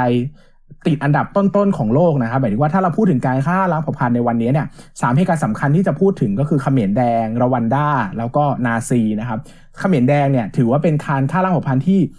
ยิ่งใหญ่ที่สุดในโลกที่ในเป็นในประวัติศาสตร์สมัยใหม่นะครับ ซึ่งมันห่างไกลกับประเทศไทยไปแค่นี้เองอะนะครับห่างไกลจากทุกวันนี้ไปถึงไม่ประมาณ 50 ปีเท่านั้นนะครับ ซึ่งคนไทยเนี่ยจะไม่ค่อยรู้ว่ามันน่ากลัวขนาดไหนและมันสำคัญขนาดไหนนะครับ นะก็เลยเลือกเขียนเรื่องนี้ขึ้นมานะครับคราวนี้ก็ขอเปิดตัวหนังสือนิดนึงนะครับ หนังสือเล่มนี้เนี่ยชื่อว่าจวบจนสิ้นแสงแดงดาวนะครับ เป็นเรื่องของ กัมพูชาในยุคเขมรแดงเนี่ยแหละนะครับ แต่เรื่องราวเนี่ยจะไม่ได้น่ากลัวมาก แล้วก็ไม่ได้เน้นประวัติศาสตร์ขนาดนี้นะครับ แต่เป็นเรื่องราวที่มี background อยู่ในช่วงเวลานี้แหละก็คือมีผู้ชายสองคนนะครับรุธิระนะครับเป็นราชวงศ์นะครับ ก็คือพ่อของรุธิระเนี่ยทำงานให้กับพระเจ้านโรดมศรีหนุนะครับแล้วรุธิระเนี่ยก็ไปรับอุทิศมาเป็นผู้ดูแลนะครับ แล้ววันหนึ่งเนี่ยก็รู้ว่าเขมรแดงเนี่ยจะบุกยึดพนมเปญนะครับรุธิระกับตัวของ อุทิศเนี่ยก็เลยต้องพากันหนีจากพนมเปญข้ามมาฝั่งไทยนะครับ เพื่อที่จะเอาชีวิตรอดนะครับ ซึ่งเรื่องราวเนี่ยก็จะเป็นนวนิยายที่พูดถึงความหวังในการมีชีวิตอยู่นะครับ ที่เกิดขึ้นในยุคสงครามเนอะซึ่งผมอยากจะเล่าภาพว่าจริงๆ สงครามมันเป็นเรื่องที่เลวร้ายแล้วก็น่ากลัวมาก แต่มันก็เหมือนชีวิตคนเนอะไม่ว่าเราจะเจอเรื่องเลวร้ายขนาดไหนอย่างเงี้ยนะครับ สุดท้ายแล้วอะ เราก็ยังต้องมีความหวังในการมีชีวิตอยู่อยู่ดีนะครับ ประมาณนี้ครับนะ เนตรมีอะไรถามพี่ไหมอะเรา list คำถามมาเพียบเลยอ่าอันนี้เราจะขอถามเป็นในฐานะถามแทนนักอ่านเนาะอ่าคอะรับอันแรกก็คือที่ที่ที่ list ไว้ก็คือเอ่อมีมีพี่เขาถามไปแล้วเนาะก็คือแรงบันดาลใจหรือจุดเริ่มต้น หรือว่าพี่เบสอยากจะพูดอีกสักหน่อยไหมคะว่าอะไรในยที่จุดประกายให้เราเขียนเรื่องนี้ออกมาเหตุผลสำคัญที่ผมเขียนเรื่องนี้เนอะก็คือ จุดประกายเลยคือวันหนึ่งได้ไปที่เขมรครับ แล้วก็ไปที่คุกโตนสเลงกับลานลานประหารเจงเอกอะที่เป็นสถานที่ที่มีการฆ่าล้างเผ่าพันธุ์แบบเป็นระบบ แล้วก็มีคนตายไปเป็นแบบจำนวนมากนะครับ มันสะเทือนใจมากๆนะครับ ในการไปเห็นสถานที่จริง ๆ เนอะก็เลยคิดว่าอยากจะให้คนรู้อะว่ามันมีสิ่งนี้เกิดขึ้นบนโลกอะ คือผมอยากให้คนหวาดกลัวสงครามอะคนรู้สึกว่าสงครามมันน่าขยะแขยง การการรบการการแช่งให้ใครไปตาย การดีฮมดีฮิวแมนไนซ์การลดค่าของมนุษย์เนี่ยมันเป็นเรื่องที่เลวร้ายแบบรับไม่ได้อะนะครับ อันนี้คือหัวใจที่ผมอยากจะบอกว่ามนุษย์มีเป็นสิ่งที่มีคุณค่าเนอะแล้วก็พอไปเจอเหตุการณ์จริง ๆอะเราก็รู้สึกว่ามันสะเทือนใจเรามากเลยนะครับ ผมเคย สถานที่ที่นี่ที่ไปเนอะแล้วก็ที่เคยไปอีกแห่งหนึ่งที่ชอบที่ไม่ไม่อยากใช้คำว่าชอบใช้คำว่าสะเทือนใจดีกว่า ก็คือคุกที่เกาหลีนะครับที่ตอนนั้นเนี่ยเกาหลีถูกปกครองโดยญี่ปุ่นเนอะแล้วก็ถูกทรมานมากมายนะครับ ก็จริงๆแล้วผมค่อนข้างเซสซิทีฟกับเรื่องสงครามเป็นพิเศษนะครับ ก็เลยคิดว่าอยากจะเขียนเรื่องราวเหล่านี้ อยู่ในรูปแบบที่อ่านง่ายนะครับ แล้วก็ไม่ได้หดไม่ได้หนักกับความรู้สึกมากเกินไป เพราะว่าถ้าใครอยากอ่านเรื่องเขมรแดงแบบจริง ๆ จังๆอะมันจะมีเรื่องราว 4 ปีนรกในเขมรเป็นหนังสือนะครับ แล้วก็ The Golden Bowl เนี่ยเป็นชีวิตของคนที่อยู่ในช่วงนั้นจริง ๆ คือเขียนเป็นเมมโมบันทึกประสบการณ์ออกมาจริง ๆ ซึ่งมันมันโหดร้ายมากนะครับ มันอ่านแล้วมันสะเทือนใจมากๆนะครับ ผมพยายามจะเล่าเรื่องเนี้ยให้มันย่อยง่าย เข้าใจง่าย แล้วมันก็ไม่ได้สะเทือนใจมากจนเกินไปนัก คืออ่านแล้วยังรู้สึกยังมีความหวังในการมีชีวิตอยู่อะไรประมาณนี้นะครับ ก็เลยออกมาเป็นโจบจรสิ้นแสงแดงดาว ก็คือนวนิยายเล่มนี้ที่กำลังพูดถึงนั่นเองครับ ค่ะใครหลาย ๆ คนเนี่ยอาจจะมีข้อสงสัยเนาะว่า ชื่อเรื่องเนี่ยหมายความว่ายังไงจวบจนสิ้นแสงแดงดาว อันนี้จะอาจจะแอบสปอยนิดนึงเนาะคือมันมีการให้ความหมายของสีแดงในเรื่องเนี้ย ว่าหมายถึงความหวัง อยากจะถามพี่เบสว่าอะไรที่ที่ทำให้พี่เบสจุดประกายว่า เนี่ย สีแดงเนี่ยคือสีแห่งความหวัง จริง ๆแล้ว จริง ๆ แล้วกิมมิคที่สำคัญสิ่งหนึ่งของเรื่องนี้นะครับ ก็แอบแอบบอกไว้ เราจะโดนด่าเหมือน Ghost Lab ไหมว่าเราพูด Easter Easter egg ออกมาเองนะครับ แต่ก็ไม่เป็นไรหรอกนะครับ ก็คือรุธิระเนี่ยเป็นชื่อเป็นชื่อเรียก หมายถึงว่ามันแปลตรงตัวถ้าแปลจริงๆเนี่ยมันแปลว่าดวงดาวนะครับในวงเล็บเนี่ยมันแปลว่าดวงดาวสีแดงอะไรเงี้ยนะครับก็คือว่าจริง ๆ แล้วเนี่ยผมเล่าถึงสีแดงเนี่ยมันคือจริง ๆ เราพูดถึงตัวรูทิระนี่แหละว่า คือคนคนหนึงอะที่อยู่ในเขมรแดงอะแล้วอยู่ในกลางพนมเปญเลยแล้วต้องหนีข้ามประเทศออกมาเนี่ย เขาต้องใช้ความหวังมากมายมหาศาลเพียงไหนถึงจะ ถึงจะเลือกที่จะต่อสู้ที่จะหนีแทนที่จะยอมตายได้ง่ายๆอะไรอย่างเงี้ยนะครับ ซึ่งผมเชื่อว่าตัวรุทิระเนี่ยมันคือสีแดงตามชื่อของเขา ซึ่งมันก็คือความหวังนั่นเองแหละ เพราะว่าต้องมันต้องเป็นคนที่มีความหวังขนาดไหนนะ ถึงจะยอมลุกขึ้นหนีจากภัยอันตรายที่ถ้าถามผมอะผมถามเลยทุกวันเนี้ยผมอาจจะยอมตายก็ได้นะ ถ้าจะต้องรู้ว่าแบบมันจะเกิดเหตุการณ์อย่างนี้ขึ้นอะไรอย่างเงี้ยครับก็เลยคิดว่าตัวรุทิระก็คือสีแดง ซึ่งก็คือความหวังของเรื่องนี้นั่นเองครับ แล้วอยากจะถามว่าระยะเวลาในการเขียนเล่มนี้ค่ะ พี่เบสใช้ระยะเวลาในการเขียนยาวนานแค่ไหน ผมเขียน first draft นิยายเรื่องนี้นะครับ ใช้เวลาสองอาทิตย์เนาะเพราะว่ามันหยุดเขียนไม่ได้เลยมันอัดอั้นมากผมเขียนทั้งเช้ากลางวันเย็นก่อนนอน คือเขียนก็แบบ เขียนคือเขียนตลอดกลางคืนก็คิดคิดคิดตื่นมาก็เขียน ใช้เวลาเขียนจริงๆอะสองอาทิตย์ แต่ใช้เวลา rewrite แก้ไขอยู่กับงานเนี่ยประมาณ 2 ปีนะครับก็คือว่าปรับแก้หลายครั้งก็คือการ rewrite เนี่ยคือไม่ผมไม่ผมไม่ได้หมายถึงว่านั่งอยู่หน้าคอมแล้วก็แก้มันตลอดเวลา 2 ปีนะคือเขียนเสร็จปุ๊บวางทิ้งไว้ก่อน 5 เดือน กลับมากลับมาดูใหม่แก้แก้แก้แก้แก้ทิ้งไว้ 3 เดือน กลับมาแก้แก้แก้แก้แก้ทิ้งไว้ 3 เดือนกลับมาแก้แก้คือผมแก้ไปประมาณ 10 กว่ารอบได้กับนวนิยายเรื่องเนี้ยจนผมรู้สึกว่า พอแล้วคือเราพึงพอใจกับมันมากแล้ว เรื่องนี้ผมต้องเล่านิดนึงว่าผมอ่านเป็นสิบรอบเนอะในฐานะคนเขียนน่ะแต่ผมก็ยังร้องไห้ทุกครั้งที่อ่านนวนิยายที่ตัวเองเขียนเนอะคือผมไม่ได้บอกว่าตัวเองเขียนดีนะ แต่สุดท้ายแล้วอะผมเชื่อว่านวนิยายเรื่องนี้มันมีความหวังซ่อนอยู่อะแล้วเวลาผมเจอความหวังในนวนิยายเรื่องนี้ผมรู้สึกว่า เฮ้ย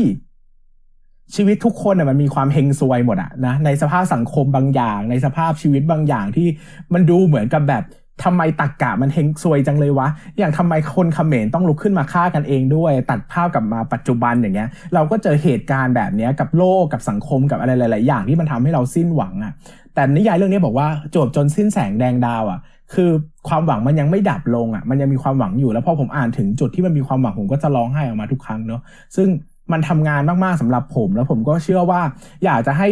ลองเปิดใจอ่านดูว่า มันไม่ได้เป็นนวนิยายที่แบบโหอ่านยากขนาดนั้น หมายถึงว่าพิแต่ประวัติศาสตร์ มันอ่านง่ายมากเนอะเดี๋ยวดูผมขอขั้นเวลาในการถามคนที่อ่านมันผมมีนักอ่านไพลอตมาสองคนวันนี้นะครับ คือคุณคำเทียนกับคุณนิติรัตน์นะครับเดี๋ยวขอถามคุณคำเทียนหน่อยว่าอ่านแล้วรู้สึกยังไงบ้าง หรือมีอะไรอยากจะรีวิวหรือคอมเมนต์ไหมครับ ก็คำเทียนนะครับไม่ได้พูดแล้วเหรอาได้พูดแล้วดีใจด้วยนะก็ผมเป็นตัวแทนของนักอ่านที่ไม่ได้มาในสายเนอะอ่าสายวรรณกรรม คือต้องบอกก่อนว่าเท่าที่ผมเข้าใจเนี่ยในทางสายวรรณกรรมเนี่ยจะมีอ่า การเขียนที่จะต้องใช้การตีความพอสมควรภาษา จะซ่อนอะไรหลาย ๆ อย่างไว้ข้างใน มันต่างจากนวนิยายทั่วไปก็คือ ถ้าเดินเรื่องแบบไหนก็จะเขียนตรงตามนั้นเลยอะไรอย่างเงี้ยพอมาอ่านจบจนสิ้นแสงแดงดาว ก็เลยรู้สึกว่าเออมันมีความเป็นวรรณกรรมคือ ภาษาที่เขียนอยู่หนึ่งหน้ากระดาษเนี่ยมันจะมีอะไรซ่อนความหมายเอาไว้ลึกซึ้งมาก อย่างรุทิลาที่คือต้องบอกขอสปอยนิดนึงแล้วกันรุทิลาเนี่ย ต้องหนี คือถ้าคนธรรมดาหนีจากเขมรเราก็จะรู้สึก จะมีความรู้สึก เออหยุดเออมันน่าสนใจ หยุด spoil เดี๋ยวนี้รู้นะจะพูดอะไรไม่ต้องพูด รู้รู้ผมผมผมเตรียมมาผมเตรียมมาไม่ต้องห่วง แต่คือรุธิระเนี่ยเขาจะมีความบกพร่องบางอย่าง ซึ่งเราไม่สามารถ spoil ได้ว่ามันบกพร่องอะไร แต่พอ พอมันเป็นตัวละครในเรื่องนี้แล้วอะความบกพร่องในตัวเนี้ยมันทำให้เนื้อเรื่องยิ่งยิ่งตื่นเต้นขึ้นผมก็เลยรู้สึกว่าเอ่อความบกพร่องตรงเนี้ยของรุธิระเนี่ยทำให้เรื่องเนี้ยมันมีเสน่ห์มากขึ้น นอกจากเอ่อ ความมีเสน่ห์ของรุธิระแล้วเนี่ยรุธิระยังเป็นคนที่แบบมีแนวมีแนวคิดที่เออพอเรามาอ่านปุ๊บก็จริงของเขาอย่างขออนุญาตบอกสักหน่อยแล้วกันนะครับ คือมันอยู่ในพอดีผมได้ต้นฉบับที่เป็นไพลอตมา แล้วก็เขาให้ลองอ่านดูนะครับ จะอยู่ในหน้า 57 คือมันจะอยู่ในช่วงที่ว่า อุทิศเนี่ย อุทิศคือตัวละครอีกตัวนะครับ ถามรุทิละถามรุทิลาว่าทำไมขเขมรแดงจึง จงเกลียดจงชังเวียดนามนักอะไรอย่างเงี้ย แล้วคุณเอ่อรุทิลาก็บอกว่ามันเป็นวิธีที่ง่ายที่สุดที่ทำให้คนที่รักชาติ รักชาติกันจะต้องหาศัตรูร่วมกันเพื่อเราจะได้ตกอยู่ภายใต้ประวัติศาสตร์อันเดียวกันอะไรประมาณเนี้ยซึ่งผมมองว่าเออมันเป็นมันเป็นความคิดที่เออผมไม่เคยคิดมาก่อน เพราะว่าก็จะสังเกตหลายๆครั้งว่าเราดูหนังประวัติศาสตร์เราก็จะเห็นนะว่า เออ เราจะมีศัตรูคนเดียวกันนะ แล้วก็รักชาตินะ แต่ทำไมเรา ถึงไม่มองว่าหนังประวัติศาสตร์หลายๆหลาย ๆ เรื่องเนี่ยมันเป็นการมันไม่ได้ทำให้เรารักชาติอย่างเดียแต่มันเป็นการที่ทำให้เราก่อสงครามมากกว่าอะไรอย่างเงี้ยผมก็เลยรู้สึกว่าเออแนวคิดนี้ในเรื่องนี้มันก็เออประวัติศาสตร์มันบางครั้งมันไม่ได้ทำให้เรารักชาตินะ ประวัติศาสตร์บางครั้งมันทำมันเขียนบันทึกมา เพื่อทำให้เราจะก่อสงครามอีกครั้งหรือเปล่าอะไรอย่างเงี้ย เรื่องนี้มันก็เลยเหมือนกับว่าแสงเออแสงสีแดงแดงดาวดวงเนี้ยที่ชื่อลุทิลาเนี่ยมันเหมือนเป็นความหวังที่ว่าเออ ในการตีความเนี่ยผมจะตีความว่า เราไม่ก่อสงครามอีกจะได้ไหมอะไรอย่างเงี้ยผมคิดว่านะ แล้วหลาย ๆ อย่างในในเรื่องนี้มันก็เป็นเสน่ห์ที่ไม่ค่อยหาได้ในนวนิยายเรื่องเรื่องไหนๆมาก่อนนะครับ ก็ยังไงก็ลองติดตามดูนะครับผม เท่านี้ก็แล้วกันนะครับใช่ครับเดี๋ยวก่อนที่จะกลับไปเนตในถามไนท์ต่อแล้วกันครับ นิติรัตน์กีฬาแปลงครับ ครับ อ่านแล้วรู้สึกไงบ้างครับ จากสายวรรณกรรมเมื่อกี้เป็นเขาออกตัวว่าไม่ใช่สายวรรณกรรมไงคุณเป็นสายวรรณกรรมไงคุณรู้สึกไงบ้างก็เออคือพเอาตัวก่อนว่าผมยังอ่านได้ครึ่งเล่มอยู่เลย แต่ว่าเรื่องเนี้ยเคยได้ยินเบสเขานำเสนอมานานมากแล้ว ตั้งแต่รู้จักกันแรกๆเขาก็บอกเอ้ยมึงแบบกูภูมิใจกับเรื่องนี้มากเลยนะ อยากให้อ่านอะไรแบบเนี้ยเขาเขาดูมีความพยายามกับต้นฉบับเรื่องนี้มาก ทีนี้พอลองได้อ่านดูก็รู้สึกว่า เออมันมันเป็นความ เป็นความเขาเรียกว่าอะไรอะพัฒนาการที่แบบร่างร่างที่แบบปล่อยพลังสูงสูงมากๆของเบสอะชิ้นนี้อะรู้สึกว่าโอ้คือกูเขินเลยจริงจริงๆจริงๆนี่คือเยอะไว้ครับเยอะไว้กันเอง ไม่ไม่นี่นี่คือพูดพูดแบบตามเนื้อผ้าตามให้ให้คะแนนตามแบบความแฟร์เลยเออรู้สึกว่างานชิ้นเนี้ยมันดูแบบเว้ยมันดูแบบมีความภาษาแน่นเอ่อวิธีการเล่าดูแบบโอ้มีสูตรมีความสนุกมีความลุ้นอะไรแล้วก็ภาษา ภาษาในการใช้อะมันดูมีความแบบ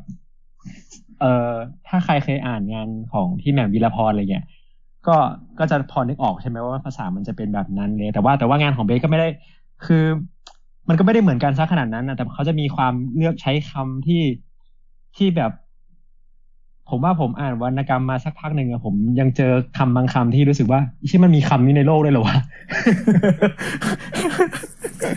เออเออซึ่งซึ่งซึ่งเบสเขาจะเขาจะมีคำศัพท์พวกเนี้ยเยอะมากแล้วเราเราเราอ่านเราจะรู้สึกว่า โอ้ยมึงมึงมึงก็ไฟไปหาคำมาใส่ได้เนาะอะไรเงี้ยแต่ก็รู้สึกว่า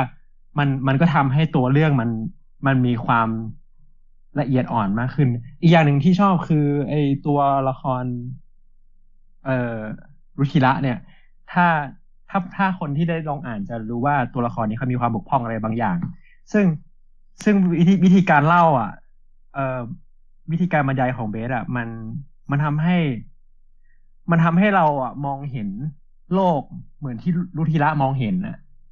เออ คือวิธีการบรรยายของเขาเขาเขาจะไม่ใช่แบบเขาจะไม่ใช่พูดว่ามันเกิดอะไรขึ้นบ้างเขาจะเน้นแบบความรู้สึก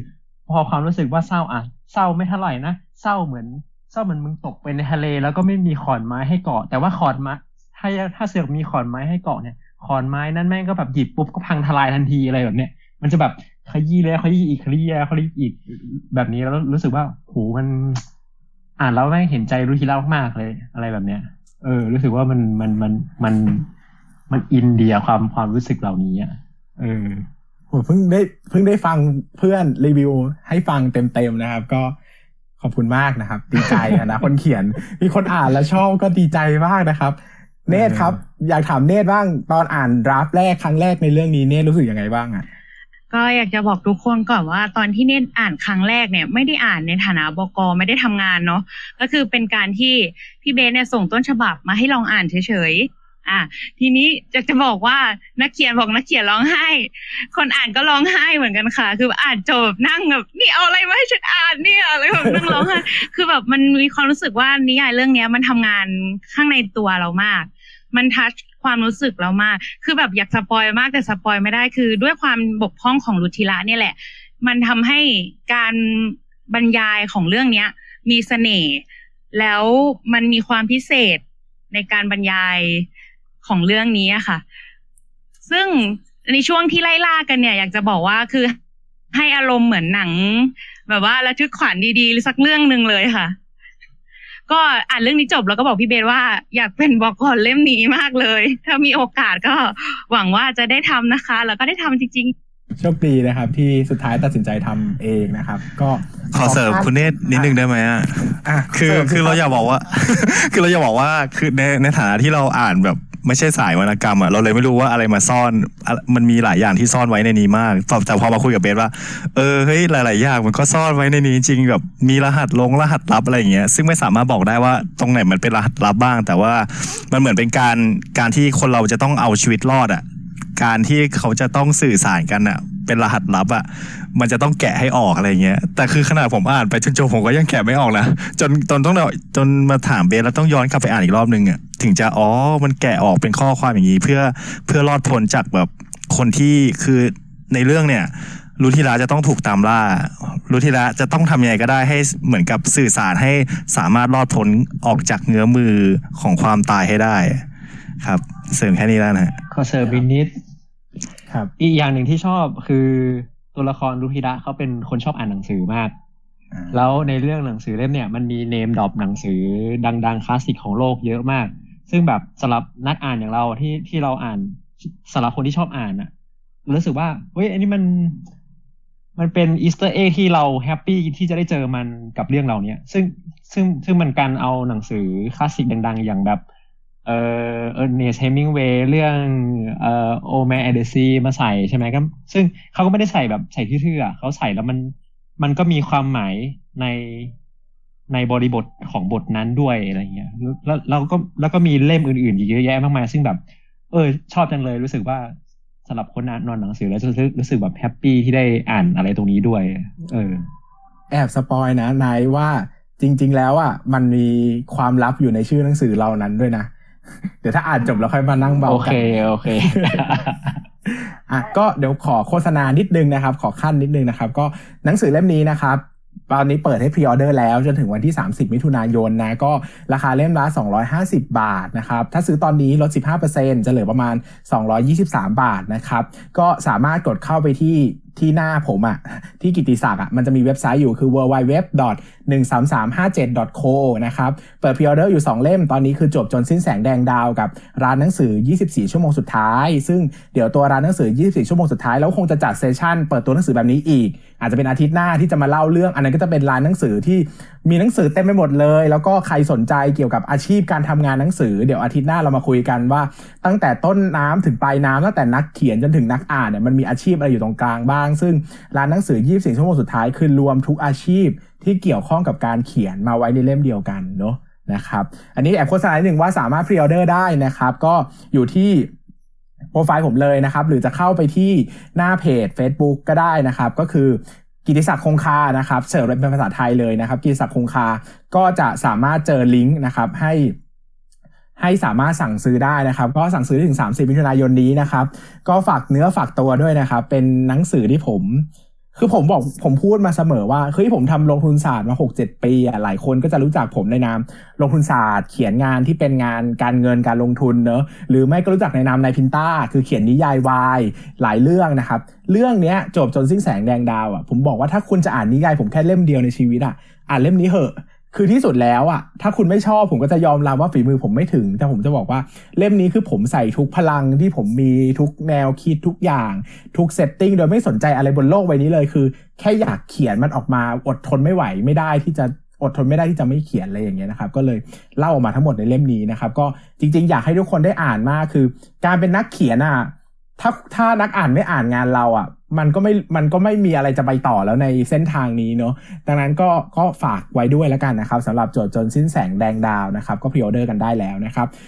13357.co นะครับ เป็นทางชื่อสำนักพิมพ์แล้วก็ชื่อเว็บไซต์ น้องเนตรมีอะไรถามอีกไหมครับที่แอบขายของไปเยอะแล้วค่ะก็ เมื่อกี้เมื่อกี้ฟังพี่คำเทียนแล้วเนี่ยก็ตกใจเหมือนกันเนาะคือแบบว่าที่พี่คำเทียนบอกว่าไอ้เรื่องเรื่องรหัสลับอะคือแบบว่าอ่านจนจบแล้วก็ยังจับไม่ได้จริงๆเหรอใช่เสนอพี่เป็นสายแบบว่าคำอ่านเอ้ยอะไรวะทำไมอ๋อตอนแรกที่อ่านอะยังคิดว่าเอ๊ะมันชัดไปเปล่านะเลยแบบคือแบบเน้นอ่านครั้งแรกแบบเอ้ยคือแบบอ๋อคือโอเคโอเคยังยังได้อยู่ยังยังซ่อนอยู่โอเค คือแบบเบสเขาเลยแบบ ให้ให้ฉายาผมเลยว่าอะไรนะ คุณไม่รับรู้อะไรเกี่ยวกับรหัสลับเลยเหรออะไรอย่างเงี้ย ต้องต้องลองเข้าเข้ามาอ่านดูฮะ ค่ะ ก็อยากจะถามพี่เบสว่าเนื่องจากงานเล่มเนี้ย เป็นงานที่พี่แบบตั้งใจมากๆเลยอะระหว่างทางที่เขียนอะเจออุปสรรคอะไรที่ทำให้รู้สึกว่า เอ้ย แบบเนี่ยยากจังเลยหรือว่า มีอาการท้อบ้างไหมคะ ระหว่างที่กำลังแบบว่าเขียนเล่ม คือตอนเขียน draft แรกอะ ไม่ไม่ท้อเลย เพราะว่ามันเหมือน มันเหมือนอะไรอะคือเขาผมผมผมขออธิบายผมว่ามันน่าจะชัดเจนที่สุด คือคนที่เป็นนักเขียนที่อยากจะเขียนมากๆ มันเหมือนคนที่มีอะไรอยู่ในกระเพาะแล้วอยากจะสำรอกออกมาให้หมด ไม่งั้นมันหยุดไม่ได้อะมันแบบมันถล่มทลายออกมามากๆเลย อันนี้คือช็อตที่เขียน draft แรกเนอะหลังจากได้ไปคุยกับพี่แหม่มวีรพรนิติประภา มีแรงใจไฟฝันกลับมาเขียนช่วงโควิด กักตัวปีที่แล้วนี่เขียนเขียนเขียนเขียนเนี่ยโอ้โหแบบทะลักทลายมากสองสัปดาห์แรกเนี่ย หลุดออกมาดาฟแรกเนี่ยโปร่งมากนะครับ แต่ตอนแก้เนี่ยโอ้โห มันยากมากเลยนะ เพราะว่านี่มันคือนวนิยายพีเรียดก็คือเกิดขึ้นในอดีตหนึ่งคือเกิดในอดีตสองเป็นไพรัสชนิยายด้วยคือเป็นเหตุการณ์ที่เกิดขึ้นที่ต่างประเทศ มันมีอะไรมากมายที่เราไม่รู้เต็มไปหมด ยกตัวอย่างเช่น สมัยนั้นมีโทรทัศน์ไหม สมัยนั้นมีโทรศัพท์ไหม สมัยนั้นมีน้ำแข็งไหม สมัยนั้นมีมีร้านอาหารตามสั่งไหม สมัยนั้นมีจักรยานยนต์ไหม คือเราไม่รู้อะไรเลย สมัยนั้นมีสนามบินไหม คนเดินทางไปต่างประเทศได้อย่างไร แล้วมันยากมากในการหาข้อมูล ซึ่งแค่พีเรียดไทยอะก็ยากแล้วในการหาข้อมูลนี่คือพีเรียดต่างประเทศ ซึ่งเป็นประเทศกัมพูชา ซึ่งเราอ่านภาษาเขาไม่ออกอีกอะไรอย่างเงี้ยข้อมูลที่เป็นภาษาอังกฤษก็น้อยอะไรอย่างเงี้ยนะครับดังนั้นหลายครั้งมัน มันซับซ้อนมากแล้วช่วงที่ต้องเล่าบริบทของการเมืองให้สนุกย่อยง่าย แล้วก็ไม่น่าเบื่อที่สุดในขณะเดียวกัน คนก็ต้องเข้าใจด้วยว่าทำไมมันถึงเกิดเหตุการณ์ที่เลวร้ายที่สุดในโลกนี้ขึ้นได้ที่ประเทศที่อยู่ติดกับเราแค่เนี้ยมันก็ใช้การสะสมแล้วสะสมอีกแก้แล้วแก้อีกขัดเกลายังไงให้มันอ่านง่าย แล้วก็ไม่น่าเบื่อ แล้วก็ในขณะเดียวกันก็ให้คนอ่านได้อะไรกลับไปจริง ๆ ด้วยอะไรเงี้ยนะครับ ก็มีช่วงที่รู้สึกว่า เฮ้ยมันมันจะโดนด่าเพราะวะมันออกไปแล้วมันจะมีปัญหาไหมเราจะเก็บทุกประเด็นได้ถูกต้องไหมว่า เราจะหลุดอะไรไหมอะไรเงี้ยแต่ก็พยายามจะเขียนเฉพาะสิ่งที่รู้แบบมั่นใจเนอะอะไรที่ไม่มั่นใจก็พยายามจะลดทอนมันทิ้งไปหมดนะครับ ก็ถือว่าโอเค ถือว่าเรื่องเนี้ยก็ ถ้าพูดถึงความท้อก็ไม่ได้ท้อมากนะ มีหนังสือที่ท้อกว่านี้เยอะ เล่มเล่มเล่มนี้ถือว่ายังอยู่ในจุดที่แฮปปี้ในการทำมากอยู่เหมือนกันครับ คืออยากจะบอกคนอ่านทุกคนมากว่าให้อ่านเถอะเล่มนี้แบบพวกเราตั้งใจทำงานกันจริง ๆ และที่จะบอกว่าแก้เยอะคือแก้เยอะจริง ๆคือนอกจากที่เราจะแก้กันในไฟล์ดิบแล้วเนาะจัดหน้าเสร็จแล้วพี่เวบอกว่าแก้สำนวนใหม่บก.ก็ช็อกเลยค่ะ คุณพระแก้ไปห้าร้อยจุดในหแก้นึ่งไปเล่มห้าร้อยจุด คือไม่ได้แก้สี่ห้าจุด แก้ไปห้าร้อยจุด เพราะทนไม่ได้นะผมนั่งเอามือวงทีละจุด แล้วก็แก้ใส่ Excel ส่งมาให้บอกบอกก็ช็อกไปเลยนะครับเพราะว่ามันแก้เยอะมาก แต่สุดท้ายพอแก้แล้วมัน smooth ขึ้นเยอะนะผมรู้สึกว่า มันดีที่สุดเท่าที่เราจะทำให้นักอ่านเราอ่านได้แล้วอะไรเงี้ยเรารู้สึกว่าเฮ้ยอยากให้ อยากให้ไปผจญภัยในโลกเนี้ยอะไรก็ได้อะอ่านจบแล้วจะเกลียดสงครามเหมือนผม ผมก็ดีใจที่สุดแล้วอะไรเงี้ยครับบอกอแบบน้ำตาไหลเลยนะคะ และอีกอย่างหนึ่งที่แบบว่าโดดเด่นมากในในหนังสือเล่มเนี้ย ที่ทุกคนเห็นแว็บแรกแล้วก็จะชมกันเลยก็คือหน้าปก เล่มนี้นะคะ เราก็ได้คุณนักรบมูลมนัสนะ คนที่ออกแบบพุทธศักราชอัสดง แล้วก็ทะเลสาบน้ำตาของพี่แหม่มวิเดียพรเนี่ยมาออกแบบให้ ด้วยแนวสไตล์ของเขาก็จะเป็นเขาเรียกศิลปะแบบคอลาดอาร์ตเนาะเป็นการแบบตัดแปะอะไรอย่างเงี้ย ซึ่งอยากจะบอกว่าการทำงานกับคุณนักรบเนี่ยเราประทับใจมากเลย ปกติแล้วเราเราจะเล่าให้ให้ทุกคนฟังคร่าวๆเนาะว่าอย่างเวลาเราออกแบบปกกันอะไรอย่างเงี้ย ถ้าเกิดว่าเราไม่มีบรีฟที่แบบว่าในหัวเราไปเลยเนี่ย นักอ่านบางคนที่เขาเอ้ยนักวาดบางคนที่เขาเป็นนักออกแบบเนี่ยเขาก็อาจจะอ่าขอเรื่องย่อเราไป ขอแบบว่าธีมเราไป ขอแก่นเรื่องเราไปแต่คุณนักรบขอไฟล์ดิบ ทั้งไฟล์เลย แล้วคุณนักรบอ่านตั้งแต่ต้นจนจบ แล้วก็คือคุณนักรบส่งส่งดับแรกมาก็คือ เราใช้ดับนั้นเลยคือแบบว่า มันออกมาคือแบบเห็นครั้งแรกช็อกเลย อยากถามคนเขียนว่าเป็นยังไงบ้างคะเห็นแบบว่าผลงานออกแบบของคุณนักรบครั้งแรก ต้องต้องสารภาพว่านิยายเรื่องเนี้ย เป็นเรื่องแรกในชีวิตเลยที่ผมไม่มีดราฟปกในหัวเลยนะครับ เนื่องจาก ผมมองไม่เห็นอะไรเลย หมายถึงว่ามันเป็นผมไม่มีภาพใด ๆ กับปกนิยายเรื่องนี้ ถ้าเขียนเรื่องอื่นจะเห็นภาพว่าควรจะเป็นรูปอย่างงู้อย่างนี้เนอะแต่เรื่องนี้ไม่มีเลยอะครับมันมันไม่มีอะไรเลยอยู่ในหัวอะไรอย่างเงี้ยแล้วก็ตอนส่งห้คุณนักรบเนี่ยก็ค่อนข้างตื่นเต้นมาก เพราะว่าเราไม่มีจินตนาการเลยว่า ภาพจะออกมาเป็นยังไงนะ มันจะดีหรือไม่ดียังไง แต่พอมันได้แล้วแบบเฮ้ยสำหรับเรามันดีมาก มันเล่าเรื่องมากแล้ว แก่นเรื่อง ใจความสำคัญหรือว่าใดๆมันสื่อสารมาทางภาพได้เยอะมากอะไรเงี้ย เรารู้สึกว่าเป็นปกสำหรับผมนี่ถือว่าเป็นปกที่ชอบที่สุดเท่าที่เคยเขียนงานมานะครับ ก็ดีใจมากที่ได้ร่วมงานกับคุณนักลบครับ เห็นปกก็คือกรี๊ดกันทั้งแถบเลยว่าแบบโอ้ยดีมัใจนสวยมากดีใจมาก ใช่ และถ้าใครไม่สังเกตมันจะมีดีเทลเล็ก ๆ ของหน้าปกด้วยคือ ตรงมุมซ้ายบนเนาะมันจะมีคำภาษาเขมรซึ่ง คุณนักรบเนี่ยให้เพื่อนที่รู้ภาษาเขมรเนี่ยช่วยแปลชื่อเรื่องของเราเนี่ยเป็นภาษาเขมรใส่ลงไปด้วย ตัวนี้ก็เป็นกิมมิคเล็กๆเนาะอะเราคุยกันมาถึงขนาดนี้แล้วคิดว่าบางคนน่าอาจจะมีคำถามเนาะก็อาจจะเปิดตอนนี้เราเปิดโอกาสให้นักถามถามดีกว่าไหมเนาะพี่เบสได้ครับ ถ้ามีคำถามถามได้นะครับ ระหว่างนี้ขอย้ำอีกครั้งหนึ่งนะครับ ว่าหนังสือเล่มนี้นะครับสาสามารถสั่งซื้อได้ที่เว็บไซต์1 3 3 5 7 co นะครับหรือไม่ก็คือจิ้มที่โปรไฟล์ผมนะครับจะเจอเว็บไซต์เข้าไปได้ หรือว่าอีกวิธีหนึ่งก็คือเข้าที่เพจ Facebook กิติศักดิ์คงคานะครับหรือว่าจะเสิร์ชว่าสำนักพิมพ์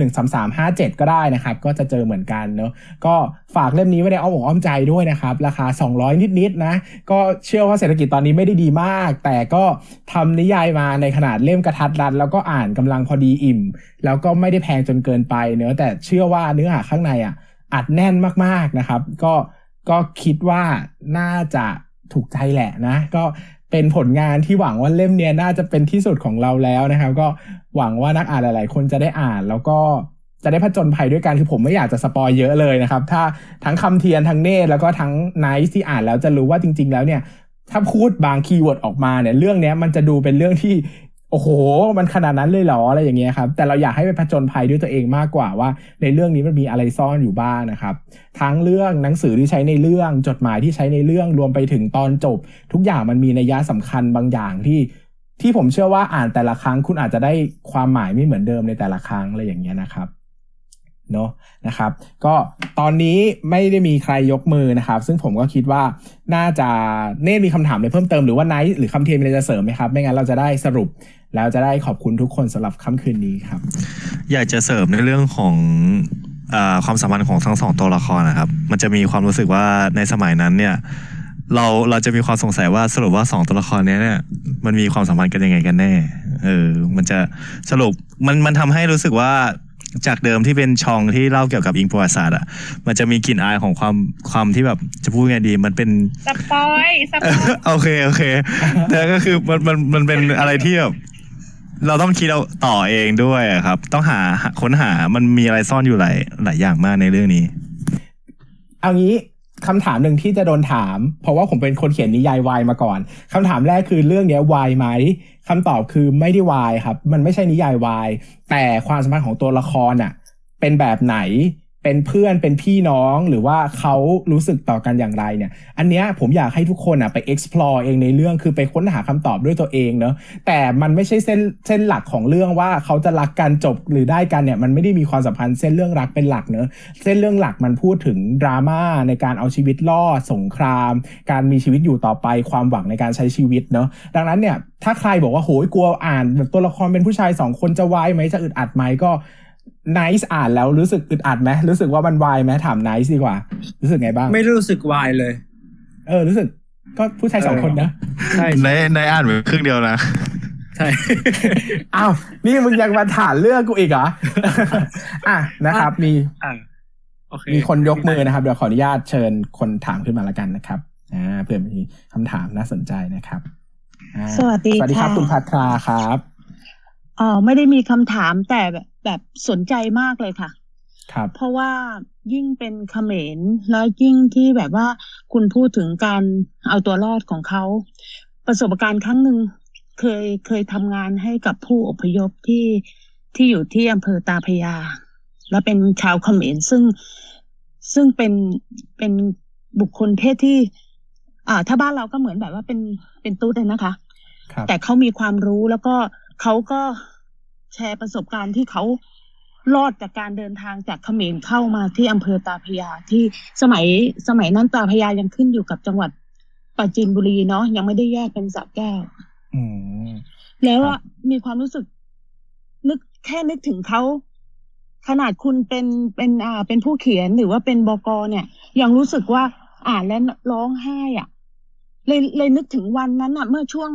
เมื่อช่วงปีสองพันห้าร้อยสามสิบเอ็ดสามสิบสองเราเคยไป ไปรับราชการเป็นทหารอาสาสมัครทหารพรานหญิงของหน่วยบัญชาการสงครามพิเศษที่ที่ไปควบคุมดูแล แล้วมีผู้หญิงที่มีหนึ่งกองร้อยที่เข้าไปดูแลพื้นที่อพยพเนาะ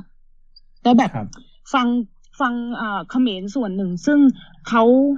รอดชีวิต และเขาได้มาอยู่ทำงานที่บกซึ่งเป็นผู้ช่วยผู้ช่วยในในหน่วย เขาเล่าเขาเล่าแบบ คือทั้งที่เขาอะเป็นเป็นลูกผู้พิพากษานะคะ แต่คุณพ่อคุณแม่เขาเนี่ย โดนแบบเขมรแดงฆ่าโดยการ โดยการปิด เอาใช้ใช้ถุงพลาสติกครอบหัวค่ะ แล้วก็ผลักลงหลุม เนี่ยคือที่เขารู้ เราก็ถามว่าคุณยังเด็กคุณรู้ได้ยังไง ว่าพ่อแม่คุณต้องตายในลักษณะแบบนั้น เขาก็บอกว่า คือญาติเขาบางส่วนซึ่งเป็นข้าราชการก็จะเหมือนแบบทำตัวไม่ได้เป็นข้าราชการก็จะหนีออกไปอยู่ตามตามป่าตามตามที่แบบเป็นชนบทอะค่ะ แต่ใครที่มีรายชื่อซึ่งเป็นผู้ผู้นำทางความคิดหรือเป็นคนดัง ๆ คนที่รับราชการนี่จะถูกฆ่าในลักษณะนี้เยอะมาก พอคุณเล่าตรงนี้ก็นึกถึงวันนั้นอะที่เขาเล่าแล้วเขาก็ร้องไห้แล้วเขาเป็น เป็นเป็นตุ๊ดอะถ้าพูดภาษาไทยขอโทษนะคะ ไม่ได้เหยียดเพศอะไรเงี้ยครัเขาบก็เล่าแล้วเขาเขาชื่อตริโนซึ่งเขาพูดภาษาอังกฤษได้พูดภาษาฝรั่งเศสได้เขาเรียน ก็อยากจะมาแชร์ก็พอพอผู้เขียนเขียนเรื่องนี้เรานึกถึง สิ่งต่างๆ ที่เคยเคยอยู่ในความทรงจำแล้วเราก็สอบถามเขมรหลายหลายๆคน ซึ่งคุณรอดมาได้ยังไง คุณผ่านตรงนั้นมาแล้วทำยังไงอะไรอย่างเงี้ย เราอยู่ในพื้นที่ที่ดูแลเขาเราก็มีความรู้สึกแบบ รันทดมากแล้ว องค์การต่างประเทศที่เข้าไปไปช่วยเหลือดูแลเขาเนี่ย บางคนก็แบบ คือช่วยเหลือให้ไปอยู่ต่างประเทศด้วยแล้ว ทั้งแบบ คือน่าสงสารจนไม่รู้จะพูดไงฟังคุณพูดแล้วแบบเข้าเข้าใจความรู้สึกบกและคนเขียนเลยว่าทำไมรู้สึกแบบ ถึงอยากจะร้องไห้อะตัวเองฟังแล้วเราอุ้ยเออนึกถึงครั้งหนึ่งโมเมนต์หนึ่งซึ่งเราขนาดนั้นก็อายุยี่สิบกว่าเอง แต่เรารู้สึกความถ่ายทอดสิ่งที่เขาถ่ายทอดออกมาให้เราเนี่ย เรารู้สึกได้ถึงความรันทดถึงความที่แบบเขาจะไปถึงจุดให้ได้ต้องข้ามชีวิตของเขาเนี่ย รอดมาได้ต้องข้ามมาฝั่งไทย เท่านั้นถึงเขาถึงจะรอด นี่นี่คือประสบการณ์เล็ก ๆ ที่อยากมาแชร์กับอ่าผู้เขียนนะคะ ขอบคุณขอบคุคุณณค่ะพัทรามากครับ ก็จริง ๆ แล้วผมเชื่อว่าความรู้สึกที่ผมมีต่อเหตุการณ์เนี่ย น่าจะคล้ายคุณพัทรามากคือผมได้ไปที่เขมรด้วยนะครับ แล้วก็ได้พูดคุยกับ คนที่เคยมีโอกาสทำงานคล้ายๆคุณพัทรานี่แหละก็คือช่วยดูแลผู้ลี้ภัยเข้ามานะครับ จริง ๆ เรื่องราวมันเศร้าแล้วก็น่าเสียใจแล้วก็น่าหดหู่ใจมากนะครับ เพียงแต่ผมเนี่ยไม่ได้อยากจะนำมวลของความเครียดหรือความน่าโศกเศร้าเหล่านั้นเนี่ยใส่ไปในนวนิยายมากจนเกินไป เพราะกลัวว่าคนอ่านเนี่ยจะรู้สึกสิ้นหวังนะครับ สุดท้ายแล้วถึงแม้ว่าเรื่องนี้จะเป็นนวนิยายที่พูดถึงการตาย การหนีสงคราม มีคนตายเป็นล้านๆคนแต่ผมเชื่อว่า ไม่ว่าจะแย่แค่ไหนอย่างที่คนที่คุณพัตราเคยได้ช่วยเหลือไว้ หรือว่าได้มีโอกาสได้พูดคุยนะครับ เราก็ยังต้องมีความหวังในการใช้ชีวิตอยู่ดีนะครับ ก็คือหนังสือเล่มนี้นั่นเองนะครับ สุดท้ายนี้ก่อนที่จะจากกันไป ผมขออนุญาตในฐานะนักเขียน อันนี้เป็นความความต้องการความความสุขส่วนบุคคลนะครับ เนื่องจากต่างประเทศเนี่ยเวลาเขาเปิดตัวหนังสือเนี่ยเขาจะให้นักเขียนนะอ่านหนังสือประมาณย่อหน้าแรก ให้กับคนที่มาร่วมงานฟังด้วยนะครับ ดังนั้นเนี่ยก่อนที่จะจากกันไปในวันนี้เนี่ยผมขออนุญาตอ่านบท บทแรกย่อหน้าแรกให้เพื่อนๆ ทุกคนที่เข้าร่วม Clubhouse วันนี้ฟังนะครับ แล้วก็อาทิตย์หน้านะครับ เราจะมีการเปิดตัวหนังสืออีกเล่มก็คือ ร้านหนังสือ 24 ชั่วโมงสุดท้าย เราจะชวนคนในวงการหนังสือนะครับ แล้วก็คนที่ชอบเที่ยวร้านหนังสืออิสระ มาพูดคุยกันเกี่ยวกับร้านหนังสืออิสระในปัจจุบันวงการหนังสือรวมไปถึงหนังสือเล่มที่ผมกำลังจะออกด้วยนะครับที่ pre-order อยู่พร้อมกัน สุดท้ายนี้ผมขอฝากไว้กับบทแรกของหนังสือเล่มนี้นะครับ หนังสือชื่อว่าจวบจนสิ้นแสงแดงดาว บทที่หนึ่งจวบแสงจะแดงลับ จงโหยหาความรัก เสียงของรุธิระดังผ่านเครื่องขยายเสียงในห้องประชุมขนาดแคบ คิดว่าแคบ พิสูจน์ชัดด้วยเสียงสะท้อนกลับไปมาบ่งบอกระยะห่างจากผนัง ความเงียบโอบกอดแน่นหนาจากเบื้องหลัง แต่ตรงหน้ากลับสว่างด้วยชีวิต เสียงจอกแจ๊กจอแจซัดแซ่ซับซ้อนขึ้นลงดังคลื่นทบกระแทกผิว โสตประสาทรับรู้ได้น้อยลง น้อยลง ก่อนจะบรรจงเงียบหายไปในเงามืดเมื่อสิ้นสุด การขยับร่างกายด้วยเล็กน้อยส่งกระซิบประสาทประหลาดให้หันตาม คุ้น กลิ่นลั่นทมหอมคุ้นรั่วรื้นขึ้นมาชื่นคานผัสสะที่ไหนสักที่ ในแจกันดอกไม้ที่อยู่ออกไปไม่ห่าง ในหลืบมุมของสวนสวยที่รอการค้นพบ หรือไม่อีกในหนึ่ง ในอดีตการรสชาติเฟื่อนฝาดที่กล้าวกลุ่นไปด้วยร่องรอยแห่งสงครามสำหรับวันนี้นะครับ 13357 ครับ จากสงครามโลกครั้งที่ 1 จนถึงยุคเขมรแดงนะครับ รวมไปถึงการเปิดตัวหนังสือ จบจนสิ้นแสงแดงดาวขอขอบคุณท่านผู้ฟังทุกท่านมากนะครับ ใครที่สนใจอย่าลืมไปที่เพจ กิติศักดิ์คงคาสำนักพิมพ์ 13357 หรือว่าเข้าไปที่เว็บไซต์ 13357.co ในการสั่งซื้อหนังสือเล่มนี้แบบพรีออเดอร์นะครับ เพื่อรับส่วนลดพิเศษแล้วจะได้อ่านกันในเดือนหน้าสำหรับวันนี้ขอบคุณทุกคนมากนะครับเจอกันใหม่สัปดาห์หน้านะครับใครที่สนใจก็อย่าลืมกด follow ผมไว้หรือ follow club ไว้ก็ได้นะครับถ้ามีกิจกรรมเดี๋ยวผมจะโปรโมททางหน้าเพจอีกทีนะครับสำหรับวันนี้ขอบคุณทุกคนมากเลยครับ สวัสดีครับ ขอบคุณไนท์ครับ ขอบคุณคำเทียนครับ ขอบคุณ ขอบคุณเนธครับ แล้วขอบคุณคุณพัทราด้วยนะคขรัอบบคุณครับขอบคุณมากขอบคคุณรับ ทุกคนครับ สวัสดีครับผมขออนุญาตปิดห้องเลยนะครับ ขอบคุณค่ะ ขอบคุณครับ